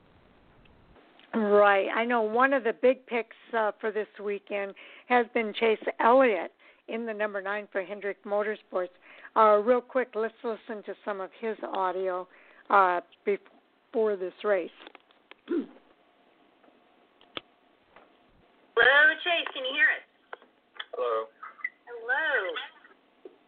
All right, thank you for joining us this afternoon. Yeah, no problem.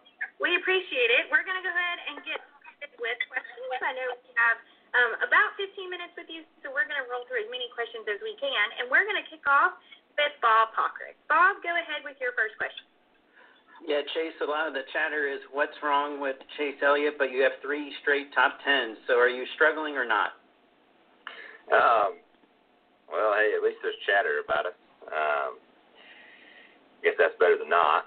Um, yeah, I think we're struggling a little bit for sure. You know, I I, I think on on one hand, um, I think historically the Pocono, Indy, uh, Kentucky, Texas tracks have been, uh, I would say, historically poor for me personally.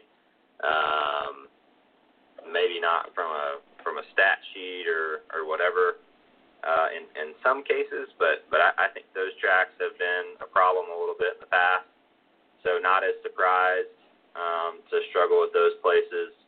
Um, but certainly, I thought we would do a little better at, at Kansas, and thought we would be maybe a little better at Michigan. I mean, I feel like our our success came early there at Michigan. We had some really good runs there my rookie year, and then in that second year um, but really, since then, I feel like we've we've even struggled there. So so yes, I, do. I, I think we're not performing as we should, um, not performing as we expect, not performing to our full potential.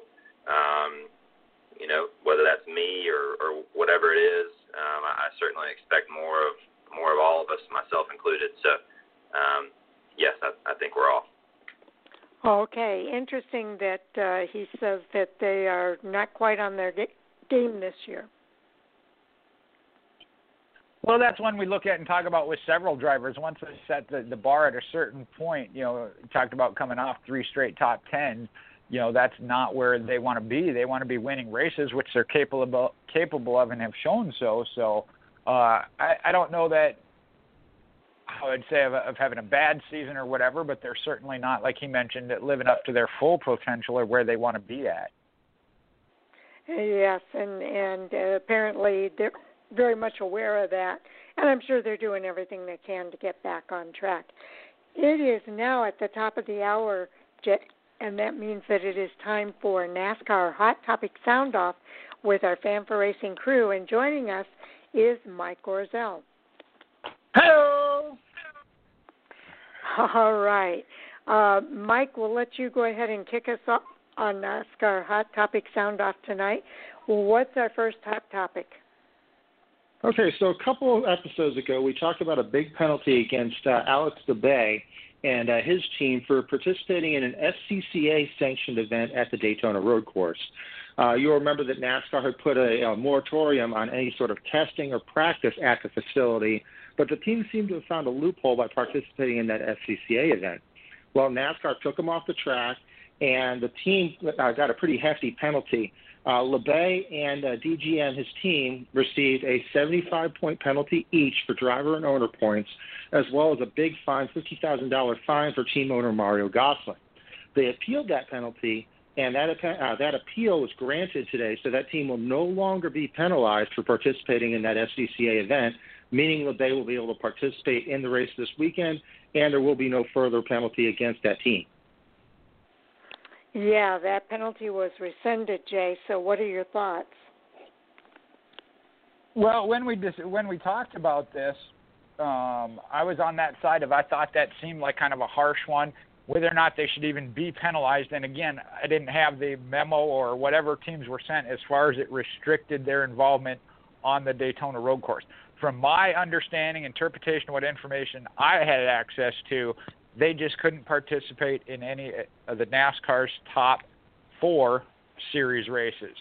And testing again, a in this case Xfinity Series car. I know they modified that Xfinity Series car to meet the SC whatever Mike said there, the SCA Trans Am Series. So yeah, it was a very gray area, borderline. But I think what, from my understanding, what the rule was, black and white, that they didn't violate the rule because it was set up as a, another class car.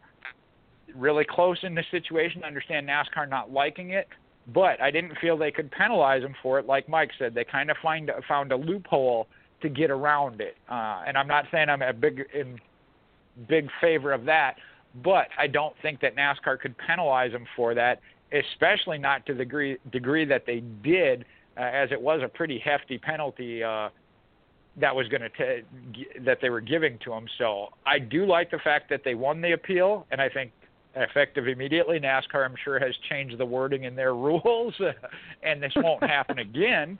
Um, so moving forward, like I said, I, I think that the appeal process in this case, I know the uh, Labbe team put out a statement on that that the appeal uh, process works, and, and I think in this case they had a right to appeal it and not be penalized um, you know, again, don't ever do it again because I'm sure it is a r- different written rule now.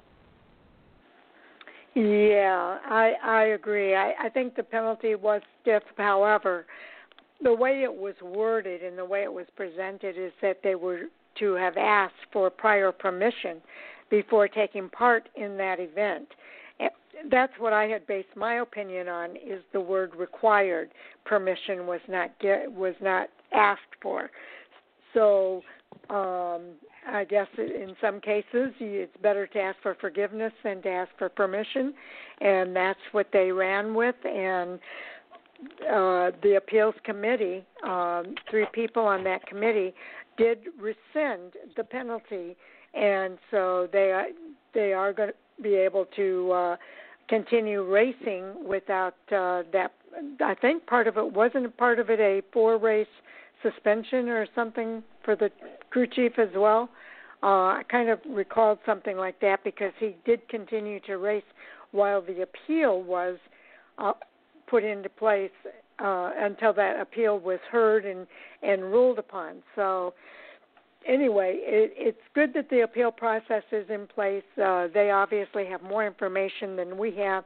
We're we're shooting uh, from the hip with what information we do have, and uh, for me, the word required permission was a big deal.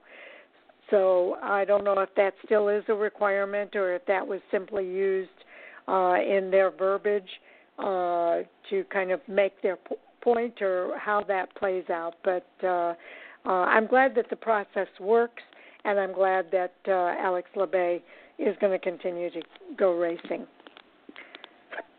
But I, I do think, let me just add this: I do think that there was an intent um, for NASCAR that uh, you're right. They did find a loophole. The intent was for nobody to have an advantage by racing an Xfinity Series car on that road course prior to the event. And uh, NASCAR did make it clear, although they did not necessarily make it clear that it was all series and not just the series that NASCAR runs. So that's that's where they found a loophole, and that's where they were able to, uh, excuse me, move forward with this. So, Mike, I'm curious to know your thoughts. Yeah, I'm not sure. Uh, obviously, uh, the appeals panel hasn't put out any sort of reasoning for why they granted the appeal, but I know in general proportionality also comes into play whether or not an appeal is granted. So it may not even so much have been a uh, acknowledgement that the team didn't break a rule. It may have been that the, uh, the panel viewed that the penalty was disproportionately harsh. Um, I don't think there's any sort of a negotiation process, but I can't help but wonder if NASCAR just said, well, Labbe can't participate in the Daytona race, and that's that. I'm not sure if that would have been a, a, as successful an appeal attempt if it hadn't been as harsh of a penalty. Okay. Jay, any follow up? From my understanding on that, that that um, the appeal the appeal panel can uphold it, reduce it, or eliminate any yeah. and all parts of it. So I do believe they could have said, "Hey, it's only worth a 25 point penalty."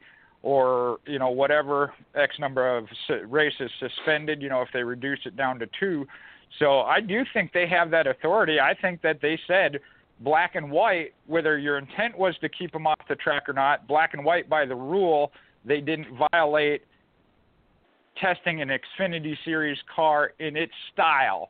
Uh, and again, I, I, I can't go in that depth because I don't know exactly how their rule is written, but uh, they said, hey, yes, they were probably skirting the edge of it, but it was designed as a Trans Am Series car, had some modifications to it, whatever. So it's not an Xfinity Series style car anymore.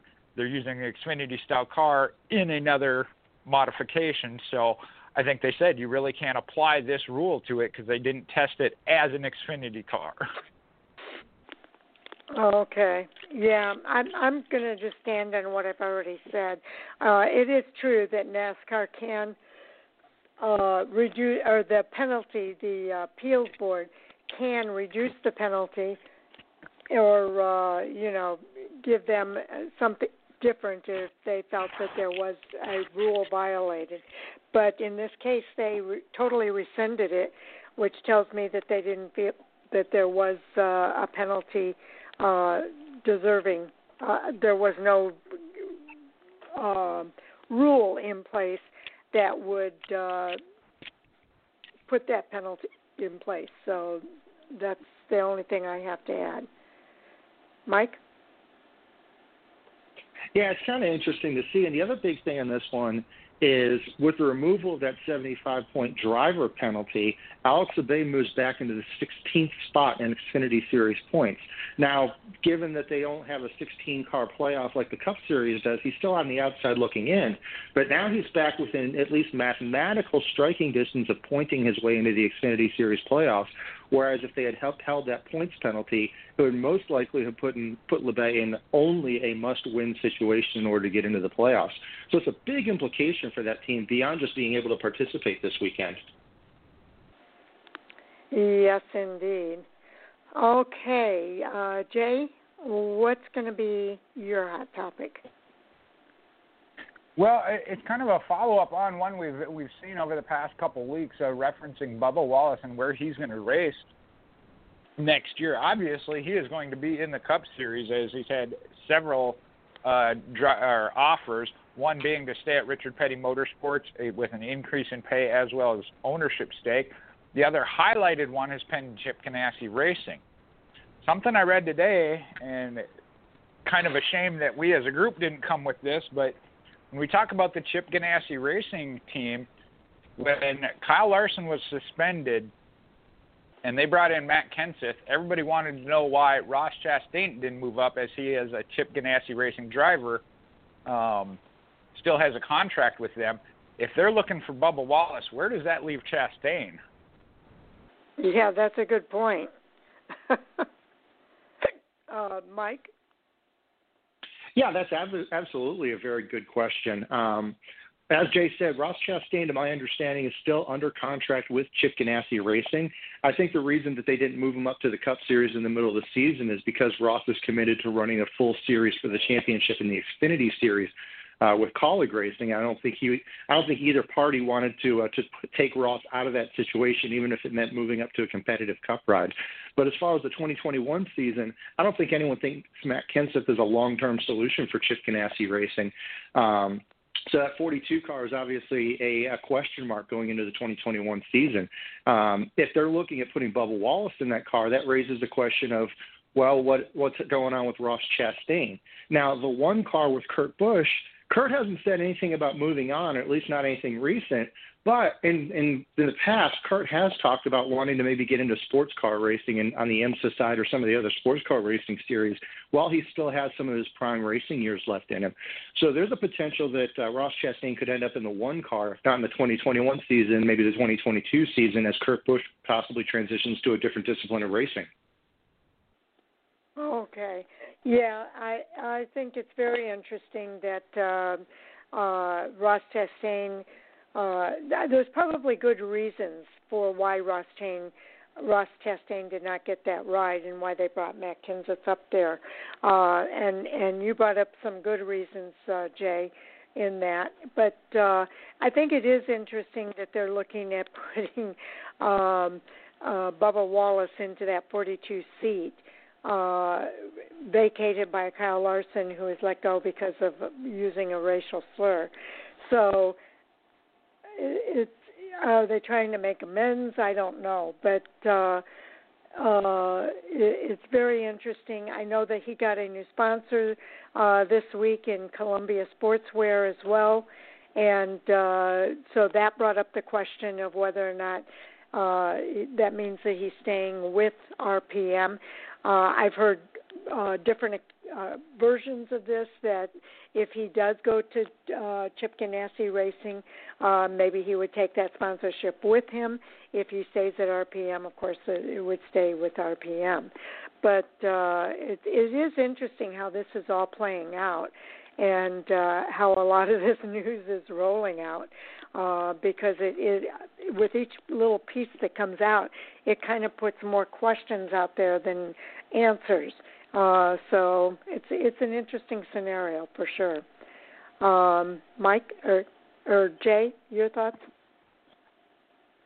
Well, first off, I want to say it appears to me, and I know he, he said he's weighing his options, and I understand that as he well should, of whether or not Ganassi is a better option and, and ride for him, uh, but also of, of what they're building and where Richard Petty Sport, Motorsports is at and going to in the future.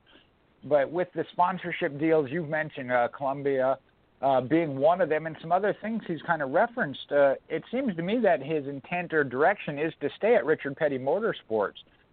So that goes back to then of does that mean Ross Chastain is second up on the list of Ganassi? Or like Mike pointed out, that's kind of where my mind went was what about Kurt Busch and that number one team as we haven't heard a whole lot from them um, as far as long term. So you know, he mentioned Kurt Busch did, has expressed interest in doing some other racing. Uh, I believe signed again a one-year contract, which we know that kind of leaves that door open. So, and I also then wonder where Chastain's name falls on the list of any other teams that are looking, such as the 48 of Hendrick Motorsports, whether or not they could bring him in. And I think it does have to do with sponsorship already there or that want a particular driver. You mentioned uh, McDonald's on the 42 team as well as the 43 team with Bubba Wallace, and that tie there. I don't know what, if Ross Chastain brings any particular sponsors with him or that want to be connected to him. So I think that could be a factor as well. Mike, follow up. Yeah, I think Ross Chastain has Nutrien AG that's uh, that's somewhat tied to him, but I'm not sure if they would bring cup level money to the table. Um, the other thing to look at though is the performance of Ross Chastain in the Xfinity Series.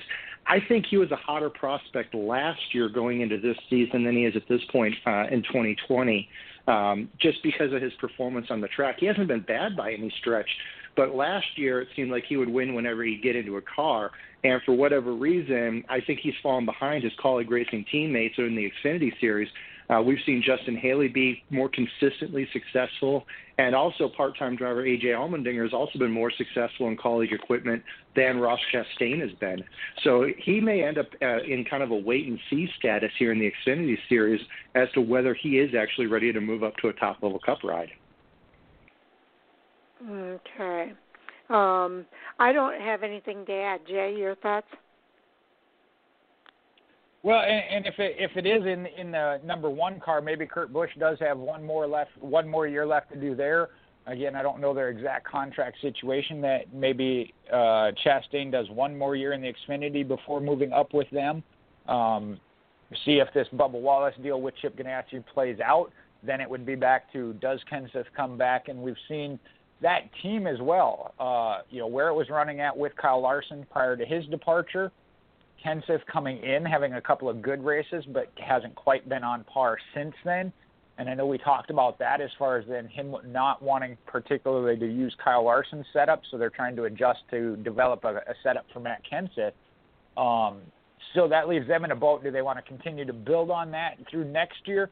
I mean, I think Matt, if he so chooses, uh, again, I don't know uh, uh, what his desires are um, to come back and run another full full year. Uh, I don't believe he was quite ready to leave the sport when he did from Joe Gibbs Racing, as we've seen him come back part time with Roush Fenway and then finish out the year this year. So I could see him staying with Kenseth for another year or two. Like, it, not that Chastain needs more development in the Xfinity Series, but like Mike said, maybe establish a little more more consistency. We've seen it with Cole Custer winning one race a year. They said, no, we want you winning multiple races a year.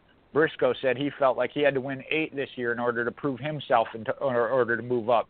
So maybe that's what Ganassi is looking at from Chastain, and we haven't seen that this year. Okay. Okay, uh, let's go ahead and move on to our next hot topic here.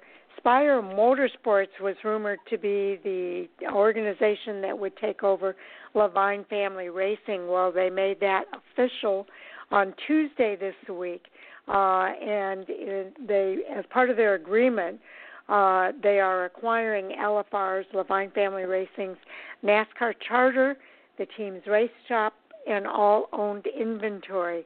As a technical partner of Joe Gibbs Racing, LFR's current fleet of vehicles and chassis will all be returned to Joe Gibbs Racing upon completion of this season. Now, Spire Motorsports also said that they are expanding to a two car operation in 2021 and will relocate to LFR's existing race shop in Concord, North Carolina. So, um, just some interesting news there. Uh, over the 2019 and 2020 seasons, uh, Spire Motorsports has logged 58 starts on the circuit, uh, on the senior circuit.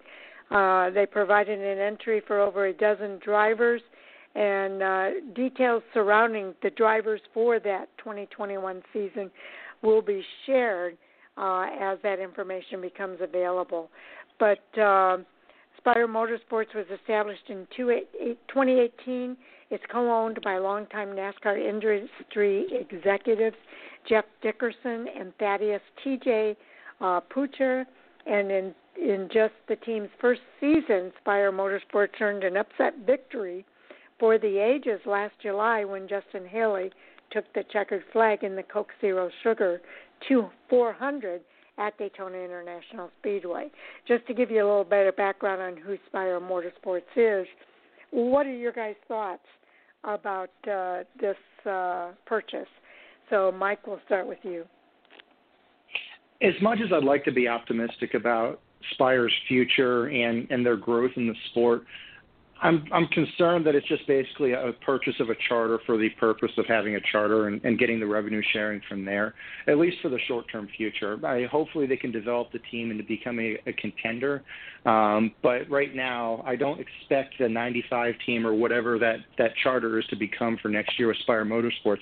I think at least for the foreseeable future, we're going to end up losing a competitive car for the season as opposed to gaining another one. Um, I know it's kind of a down or kind of negative on it, but based on the performance of Spire that that one win notwithstanding, I don't expect them to be a, a front runner, uh, at least uh, for the 2021 season. For for one car or for two cars?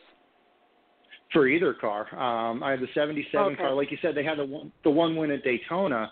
Um, and the 95, or, or you know, if they end up renumbering the chart or whatever the 95 car becomes, I'm willing to bet they're going to be racing for for a top 30 versus racing for top 10s like they are right now or this year. Okay, with both cars. So, okay, Jay, your thoughts? Well, this is one where I guess I got to fill Mike's role. Um, yeah, I don't see it as a, as a huge positive. I like expansion, but it's not like they were an up and coming team. I know they got that win, um, which obviously gives them recognition. We'll see what they get for sponsors. But in order to to sell it, they got to have a big time sponsor, bigger than what they got and I know that team is putting some money into it, and they have plans for growth. And I hope that this is a a building stage uh, for them. Having that team as far as a charter team, that's obviously going to bring in a little bit more money um, under the, the system that NASCAR has set up. But bringing in full-time drivers, uh, you know, we've seen this at the Xfinity Series level. It kind of works when you have the part-time rides, uh, multiple drivers throughout a season but that's from top organizations. On a lower tier team like this, you need to have a full time driver, full time sponsor of some sort in order to truly progress. And what we've seen already eh, looks like you know majority of the assets themselves going to go back to Joe Gibbs Racing. So it's not like they can even build off of what Levine Family Racing has built over the past two to three years. They're just buying the machine or the shop and the machine, and the equipment or whatever, they're not getting those cars necessarily. So it's not like they can build off of that. Um, I think it is a team that would take and would need to take an alliance with whether it be Joe Gibbs Racing or not, Richard Childress, and I don't even know what manufacturer they run. So, um, but find that alliance to okay. So then it'd be Richard Childress or Hendrick Motorsports or Chip Ganassi um, to build that up. So that would be my positive to try and pull out of it is that okay they are expanding which i know a lot of times they say having two cars three cars four cars out there helps because you have that much more knowledge um, and that then like i said attracting a sponsor and or a driver at least one full time solid driver matter of what driver is going to be willing to step in there and take a go at it. We've seen clint Bowyer go through that thought that it was a solid team on the uprise, and he struggled with it and was not happy. So uh, it's going to be a tough situation. Do hope for the best that that they are in that building stage, and this is stage two or three out of ten. That it's still going to take some time, though. Yeah, yeah, definitely it will. And I agree. I don't see them being a, a top tier team uh, right out of the get go. Uh, not only are they acquiring the car, from LFR, uh, but they have their own car, which is making it a two car operation.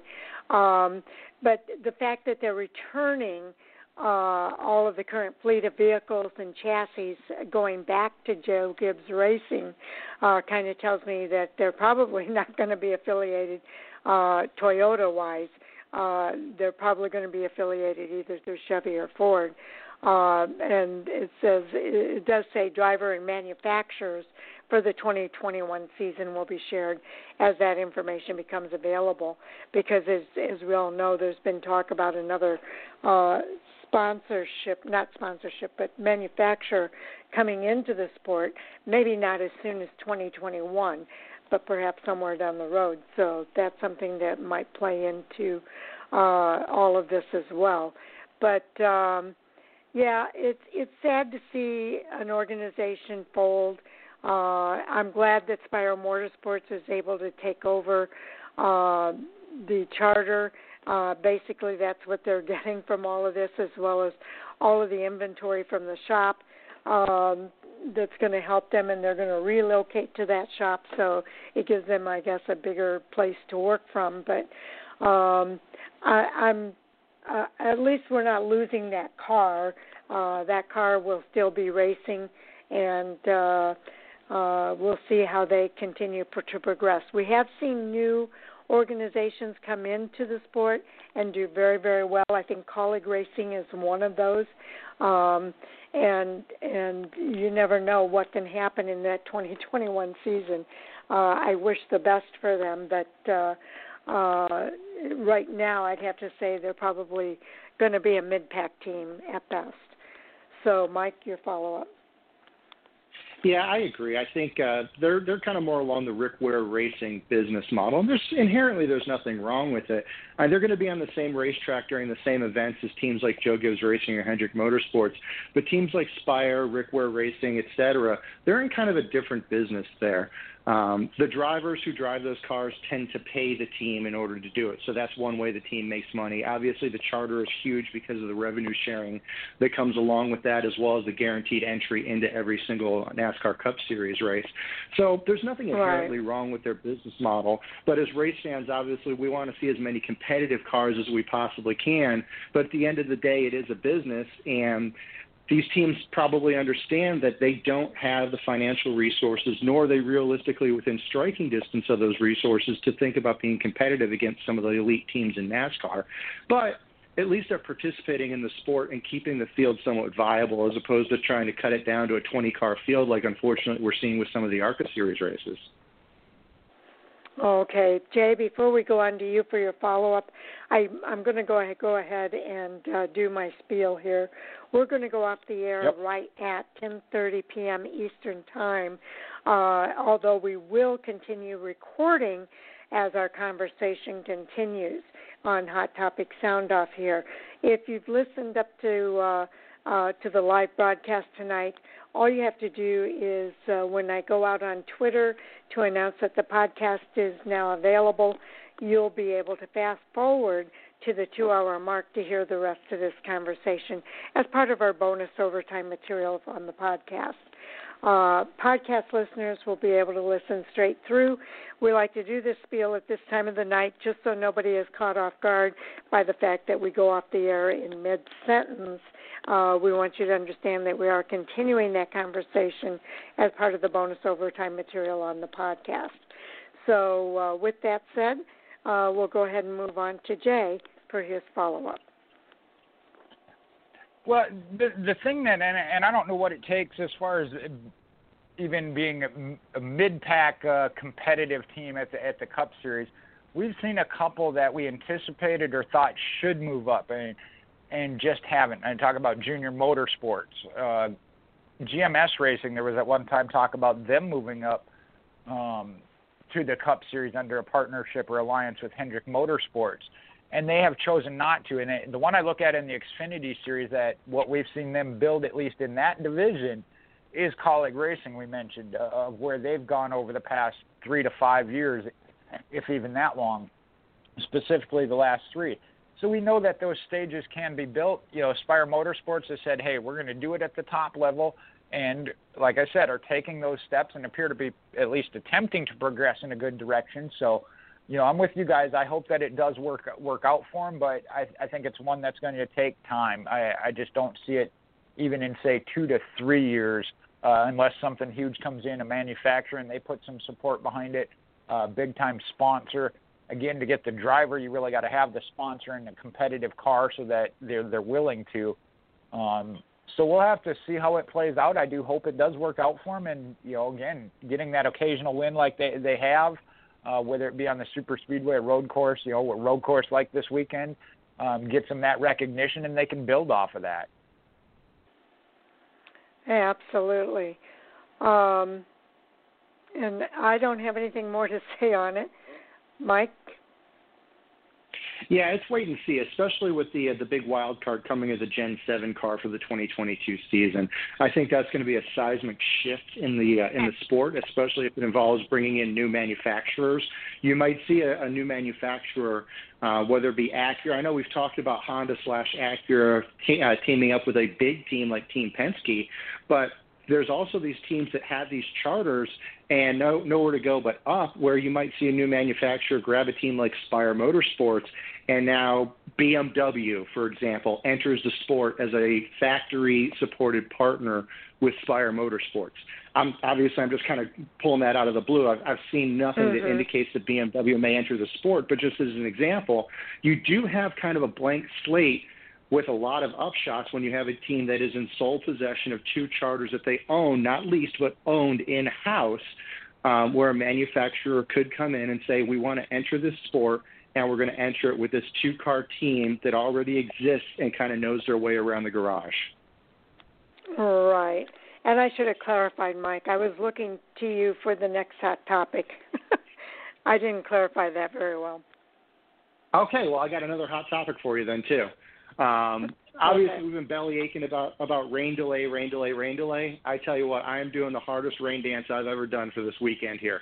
Um, the uh, the Cup Series, the Cup Series, they're bringing the rain tires to Daytona. Uh, they've also installed lights in the infield. Uh, they have said they will race at the track so long as there's not rain to the point where there's standing water across the racing surface, and obviously has to have uh, not have lightning within the I think it's the eight mile boundary around the track. So long as those conditions are met, they will race the, uh, the races in the rain on race uh, rain tires. Uh, we've seen the Xfinity Series races recently, as last week at Road America, they had a brief rain period during that race. Um, and there's also been several other Xfinity Series races run in the rain. But to date, there has not been a Cup Series race that has been run in the rain. There's been a couple practice and qualifying sessions in the rain, but that's about it. So there's a 58% chance of rain forecast for Sunday at Daytona, and we know it's mid-afternoon in the summer in Florida. So you know, roll the dice, flip a coin, and if it's not raining now, it'll probably rain in 20 minutes anyway, and then it'll be uh, sunny again. But there's a good chance we will see Cup cars on rain tires racing at a brand new road course in the rain. Yeah, the rain's okay. Let's just hope the lightning stays away because lightning will delay it if it's within 10 miles of the track. Um, right, Jay? All right, I, I don't know if you can hear me go over the radio or not, but um, I like I like the fact that NASCAR went to the capability to use wet weather rain tires and run in the rain if necessary, but I do not want to see it, especially at Daytona, a new road course. These drivers haven't even been on the track, most of them. It's a super speedway, so that comes into play differently than at a, a different road course track that is a, a flatter and whatnot. Uh, we've talked about so many different wild cards already going into this weekend. I think the rain would just be too much. You know, if they do this and repeat it three or four years, they got experience on the track and everything else. Then maybe throw in that rain cur- rain uh, as a curveball, but uh, not out the gate like this. I, I again, I like the fact that they no longer have to cancel it if it rains, but I'm not going to root for it just to see it. I think it could possibly already be a demo derby style, and that's just going to make it a muddy demo derby style. Yeah, we heard AJ Allmendinger say it's not that hard of a track to learn uh, because it really is just that one section uh, between the trioval and turn one where they have a, the road course part, with the exception of maybe the the two chicanes.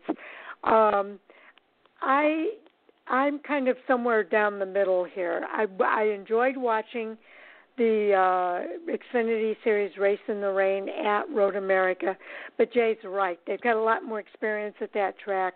Uh, they know what to expect, and uh, they're not on old habits, if you will, on that track. Uh, so that's going to kind of give it a different element uh, that you're going to see at Daytona.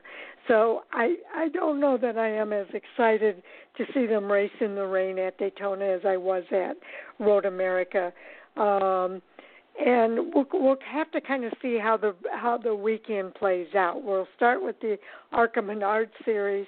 Uh, to they'll be the very first ones out on the track, uh, and I'm sure everybody's going to be watching every race uh, to see what happens in all of these cars and what they can learn from what happens from all of these cars uh, that are going to be racing over the weekend. Um, but um, I I just think it's uh, it's a little riskier uh, for sure for these guys to be out there on the track in rain on a track that they've never raced on before. And there's more drivers that haven't raced this track before than there are those drivers who have. So I think that's a good point, Jay. Mike, follow up?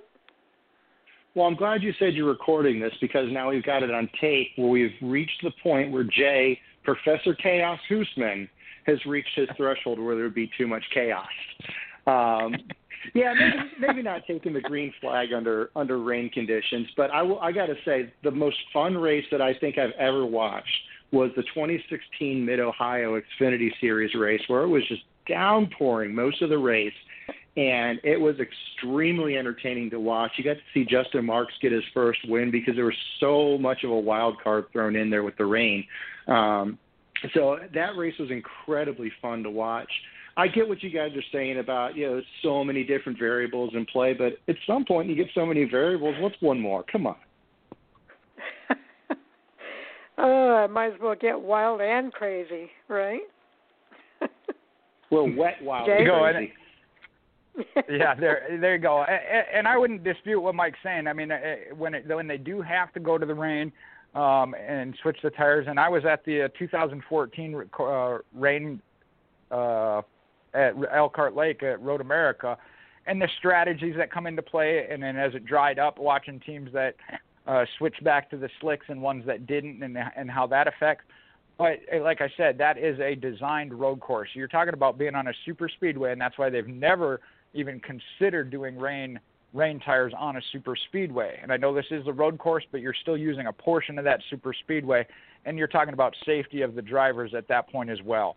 Uh, you know, you go off off a, in the rain on a road course. They got the tire barriers and everything else. Yeah, you go off of sliding off into the corner at Daytona.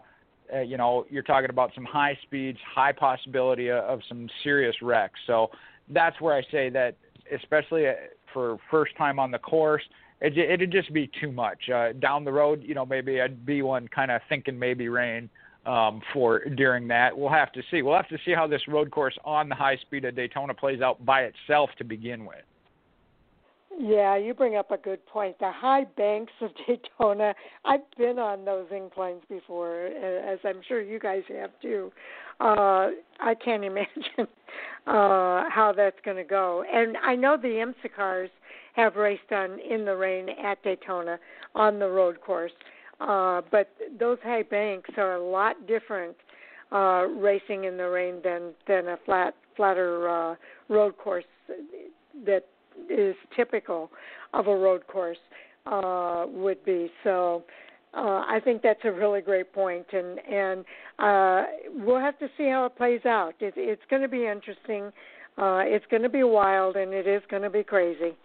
we'll, and, and who knows if we'll get any rain or not? But uh, I'm glad they're prepared to to race in the rain if it comes to that. Mike. Yeah, the other thing that uh, kind of surprised me, the rain tires thing didn't surprise me. Obviously, that's uh, that's been a contingency that NASCAR's had in place for road courses for a while. The thing that really surprised me, though, is they did say they're bringing in temporary lighting units to light the infield portion of the track. Obviously, the oval portion of Daytona has had lights for going on 15 years Mm-hmm. now, but the infield road course hasn't. The IMSA cars have lights built into the cars that they use during the night portion of the 24 hour race, and the cars are what's illuminating their own way around the racetrack. Obviously, NASCAR, stock cars, and trucks don't have those on there. So that the fact that NASCAR is making provision to continue running that race in the dark, um, it kind of surprised me, to be honest, because it looks like it's a small portion of the track when you look at the overall map, but that's only because Daytona is a big facility. That infield road course is not a small area geographically, so it's t- it's going to take a significant amount of lighting units in order to light that safely for guys to race that uh, in cars that don't have built-in lights and to do it safely in the dark like that. So I applaud NASCAR for for putting in the logistical effort to ensure that we can get this race in as scheduled. Mhm. Okay. Um, I think uh, we've gone around the horn on that one. Uh, Jay, how about you? All right. Well, we've talked about wanting to see some NASCAR driver involvement. Uh, I know he's not a current driver, but he is a NASCAR Cup level champion, 2002, I believe. Bobby Labonte going to be part of the SRX field with Tony Stewart, Paul Tracy, and Tony Kanaan. Okay, Mike, your thoughts? Yeah, I saw that earlier this week. Um, Bobby Labonte participated in the uh, the NASCAR iRacing Pro Invitational Series. He drove the 19 car uh, because Martin Truex didn't participate in the majority of those events. So we have seen Bobby Labonte participate in some sort of racing recently, and obviously he's been very active with the Fox Broadcasting team. I don't know that anyone really saw him getting into a real race car and, and racing in SRX. I'm glad to see him back. Um, and it's it's neat to see SRX getting some of these big names in there. I will say I'm I'm hoping that the Chase Elliott thing, uh, where Chase kind of implied he was going to participate, I hope that does come to fruition uh, because right now SRX is looking a little aged, and if they're trying to attract a younger demographic, they probably do need to start attracting a few younger drivers. I don't know that there's too many race fans who are under the age of maybe 35 who remember even watching Bobby Labonte race, much less competitively. Yeah, I think Bobby Labonte is a very good addition to the SRX uh, lineup, and uh, I, I think you guys are you bring up a good point, Mike. Uh, that they probably are going to need some of the younger guys to come in there to kind of pull in a different uh, viewing uh, population if they if they want to have that. Uh, but I, I'm happy with the way it's progressing at this point. Uh, I think that uh, the drivers that they're bringing in are big name drivers, Hall of Fame drivers, uh, and uh, uh, I think that they're going to add uh, a lot of legitimacy, if you will, to the series, as if uh, Ray Evernham and and the other people that are involved in this don't already add a lot of legitimacy. Uh, Tony Stewart, but uh, it's just bringing in some of these big name drivers is a big deal. And uh, although I agree that they need some of the younger ones, I, I'm sure we're going to hear those names down the road here. But a lot of that may come after the season ends, simply because these guys uh, can't make any commitments until they finish out this season, uh, especially if they're playoff contenders. So I would say I would say that those announcements probably won't come until a little bit later, but we'll see how it plays out. Um, uh, I, I like this SRX series. I'm really looking forward to watching it. They say it's only six races for the entire season. That disappoints me a little bit because I would really like to see a lot more uh, racing in that series. But uh, we'll start with six and see where it goes from there. I'm sure they're testing the waters to see how it goes before they make a commitment to anything more. But uh, excited to see this series coming uh, to fruition and and to be able to watch it next season. Mike. Yeah, I think SRX has done it right as far as developing a new series and the way that they've just kind of slow trickled the information. They got people like us talking about them almost every single week. Uh, yeah, they're affiliated mm-hmm. with NASCAR just by way of some of the names that they have, but they're not really NASCAR affiliated inherently but they've got a show mm-hmm. like ours that continuously talks NASCAR. Well, hey, we're talking about SRX, and we're we're far from the only venue that's doing so.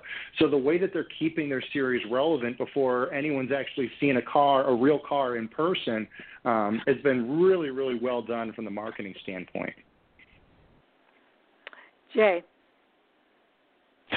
Well, I think what, what they're doing right now, as with any any team, uh, anything you're building, uh, like Mike said, in in the way they're rolling it out, they're they're taking the, the appropriate lockdown steps. You, you bring in your stars. You know, when you start a team, you start with your all stars, your solid drivers. Um, I think we've gotten that. I believe they're supposed to have, or the goal was to have 12 drivers. Um, I think eventually here we are going to see some of these names, and I don't know. Again, you guys follow dirt. These are ones I expect to possibly come up, or at least should be looked at, and that's Kasey Kahne, Kyle Larson, Donny Schatz, Rico Rico Abreu, um, some that have dirt experience in other styles of cars. You know, Rico Abreu had some truck races under his belt, uh, and I was very upset when he did, wasn't able to continue with that. Went back to midgets, winning again. We've seen that with Kyle Larson. So I think this is what Tony Stewart and Ray Evernham were looking at is is another opportunity for drivers to make their name and get their name out there to possibly transition into Cup or Xfinity NASCAR's top level as well. So I think we'll see some of those names come down. Again, you're starting with the superstars, the names that already, people already know. Then you bring in the ones they don't know and go, oh, okay, I haven't heard of this guy. We haven't seen this guy. Uh, just made his start, David Gravel, another one. Uh, I watched a race with him at Cedar Lake in the sprint cars. So I think we're going to see the, the the rest of these that get filled in as ones of what we're looking for versus, like Mike said. I mean, unless you're a long term, long time NASCAR fan, you may not even remember seeing Bobby Labonte run. You've only seen his name in the record books or whatever. So uh, I think they'll transition into the, these other drivers as they get that locked down. As far as the schedule, uh, you know, Sharon, I'm, I'm with you. Uh, hopefully, it does become a bigger series, but you got to start. You can't. And we just talked about this with Spire Motorsports, coincidentally, but mm-hmm. you, you can't always necessarily start at the top, you know, uh, full bore. So I think with that, again, COVID the way it is, especially dirt tracks in the northern part of the state, you, you don't even know what kind of commitment you can get. So I think they're smart in doing it that way. You know, next year maybe expand to eight, up to 10, 12 races, you know, years down the road as it builds.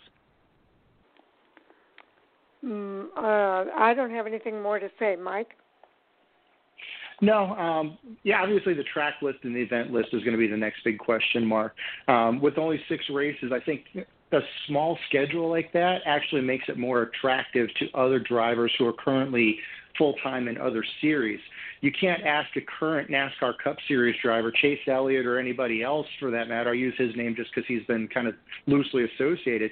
It's unrealistic to ask Chase Elliott to run a full time NASCAR Cup Series season in addition to a 25 race SRX season. That's just unrealistic. You're not going to get right. those drivers. So, so keeping oh, it narrowed down to that six event, uh, six event limit um, and maybe gradually ramping it up over the years, I think it makes it more accessible for big name current drivers in current other series uh, can potentially carve off those six events and not have it have a major negative effect on their primary driving responsibilities for their respective series. Mm-hmm. Good point. Okay, um, let's see. Uh, do we have time for one more here? Mike or Jay? I've got one if uh, if you got time for it. Sure.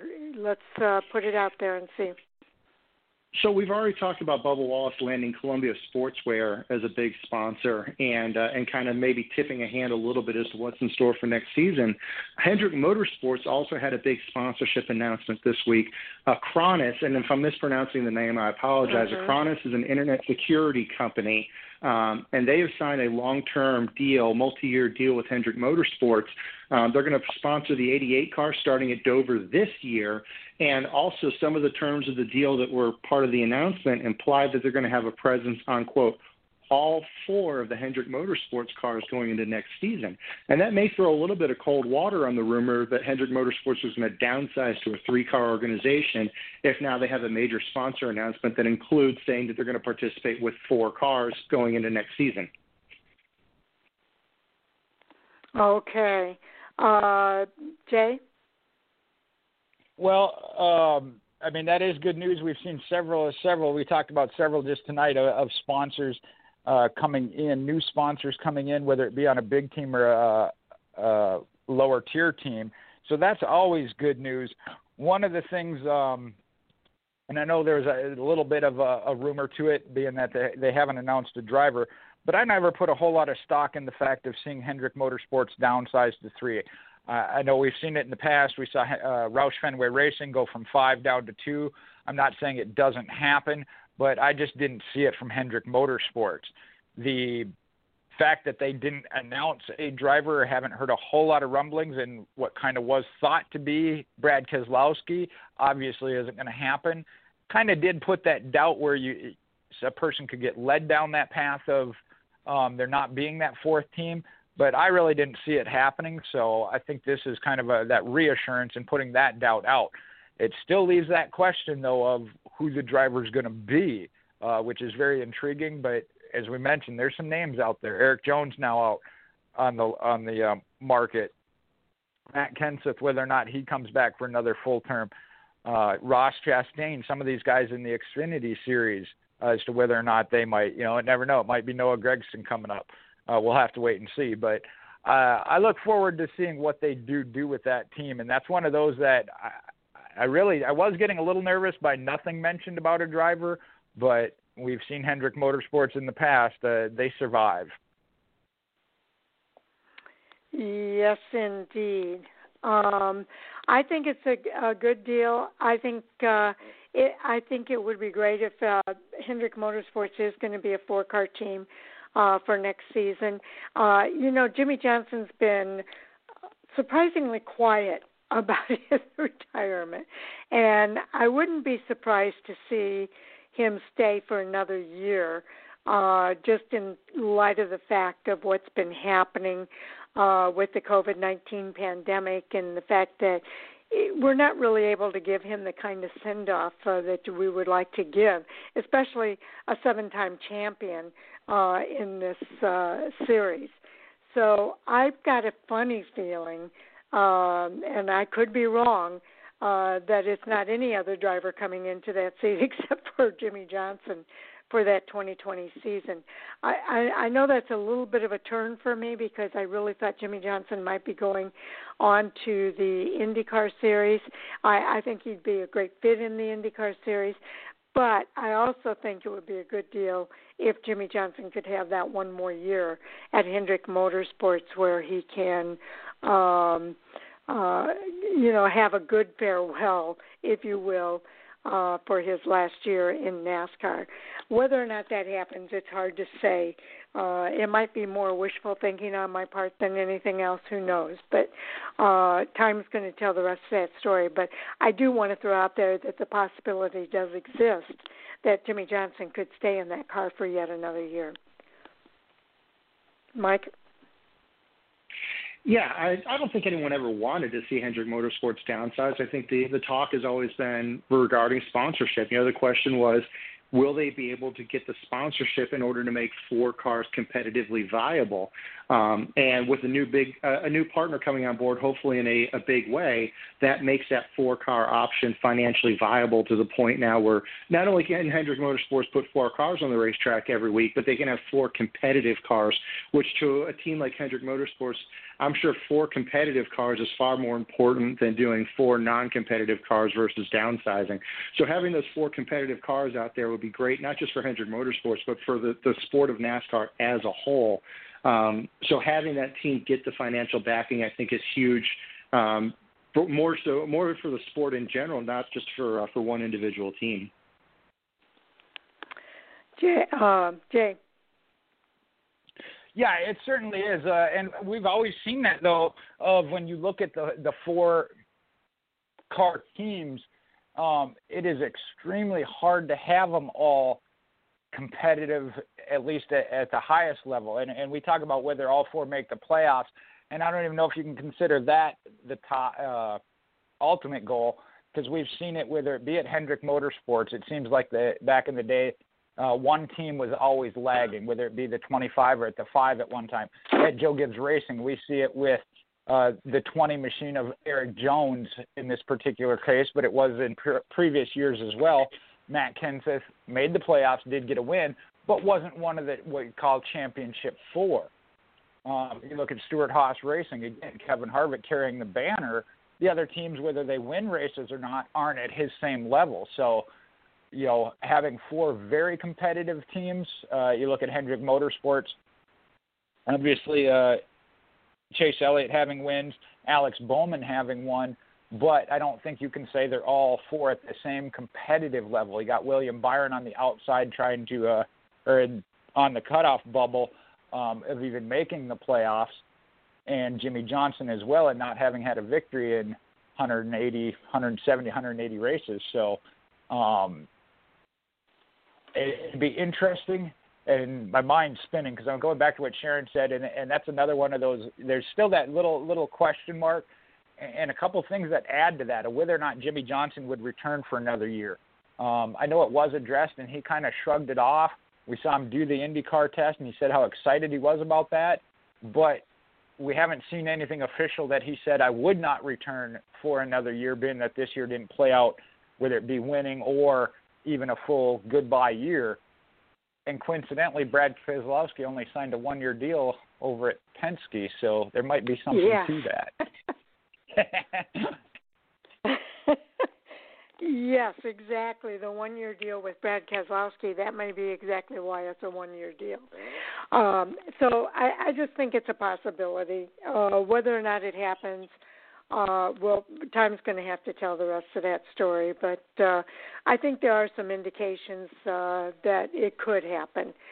So um, we'll we'll see how it plays out. Mike, any final comments before we do our roundtable?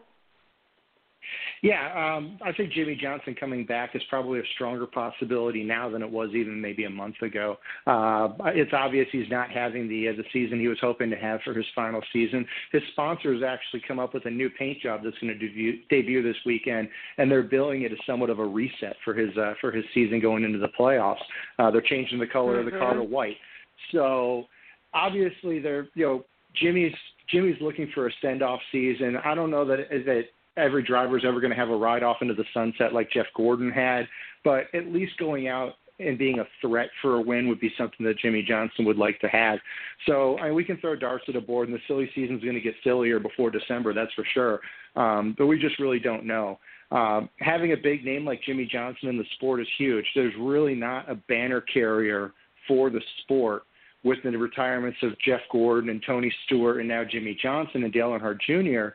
There's, you know, you got Chase Elliott, but he's not at the level where he's going to carry the sport. And non-fans who aren't uh, NASCAR fans, they don't know who Chase Elliott is. They probably don't know who Kyle or Kyle Busch is. They all know who Jimmie Johnson is. So keeping uh, keeping Jimmie Johnson in the car for another year would be great for the sport. Selfishly, as a race fan, I'd like to see it, but at the same time, you know, Jimmie's going to do what Jimmie wants to do. He doesn't have anything to prove to anybody. And if his priority is True. he wants to go race Indy cars or spend time at home with his girls, Jimmie Johnson has earned that right, and he can do whatever he would like to do. Without a doubt. Okay, we're coming up to the top of the hour here. It's time for us to do our roundtable. So, Jay, we'll start with you this time uh, for our roundtable uh, send off. All right. Well, you can follow me on uh, Facebook at Michael Husmann, Mopar MJ8 on Twitter and Instagram, and possibly follow me over to the Talladega Short Track TST, the Hornets Nest, for some dirt track racing this weekend. Probably going just as a fan, so not don't get to do that a whole lot. And one thing here I'll do, uh, I know I've done it before, so uh, being that we are doing the roundtable, put it out there for maybe Monday and see what develops over the re- weekend. But I know I sent this to the group. Adam Stern just put out a tweet asked about yeah. industry rumblings that RPM Motorsports is talking to some prospective new investors. Andrew Murstein declined to disclose names, but confirmed that we are talking to a few people who reached out to us about investing the team, investing in the team, and acknowledged one is a celebrity. So I don't know what my celebrity status is at, but we'll have to stay tuned on that one and maybe talk about it Monday. okay. Uh, Mike? Yeah, Mike Orzel on Facebook, Mike underscore Orzel on Twitter. I am interested to see what the developments in the upcoming Jay Husmann Cup announcement is going to be here. Um, I'll be watching the races this weekend. I'm really looking forward to seeing the races on this new Daytona road course. Unfortunately, I'm probably not going to be in the chat rooms because I'm going to be watching the races over my shoulder while I'm working underneath the race car all weekend. So uh, wish me luck there. Hopefully, I don't drop the thing on my head and I'll be able to talk to you guys next week. Yeah, be safe uh, out there, uh, Mike. We don't want anybody getting hurt. Uh, I am uh, Fan4Racing on Fan4Racing site on Twitter, Fan4Racing blog and radio elsewhere, including our website fan4racing.com, and uh, our podcast is going to be available on our player that is at fan4racing.com and uh, we encourage everybody to come take a look at what we have over there. I will be definitely trying to catch every race I can possibly catch uh, this weekend uh, for the Daytona road courses. I'm so excited about the road courses at Daytona and uh, all of the series uh, racing there this weekend. Uh, I'm, I'm going to try to catch every single one if at all possible. Um, and uh, we'll, we'll have the chat room open uh, for those of you that want to take part in the chat room feature, if you go to fan4racing.com in the upper right corner, you'll see Fan4Racing Chat. If you click on that, a drop down a drop down appears. If you go all the way down to the bottom, it's the race day chat that we go into uh, for each of the races over the race weekend. Uh, somebody hopefully will be there uh, throughout the weekend. Uh, but even if we're not there, if if uh, there's a group of people that want to chat about the race and use that chat room, feel free to do so. Um, but uh, hopefully, somebody from our Fan4Racing crew will be around to be on there uh, throughout the weekend. So, again, everybody have a great weekend of racing. Uh, thank you to all of our listeners for tuning in. We appreciate you taking the time to do so. And uh, thank you to Jay and Mike uh, for being part of our Fan4Racing crew and co hosting tonight. Uh, we appreciate all that you do. So, with that, we'll call it a wrap, guys. Night, everybody. All right. Good night, Mike. Don't use up all those four-letter words. All right. He he signed off already, but you can let him know. Take care. Have a good weekend. Good night, everybody.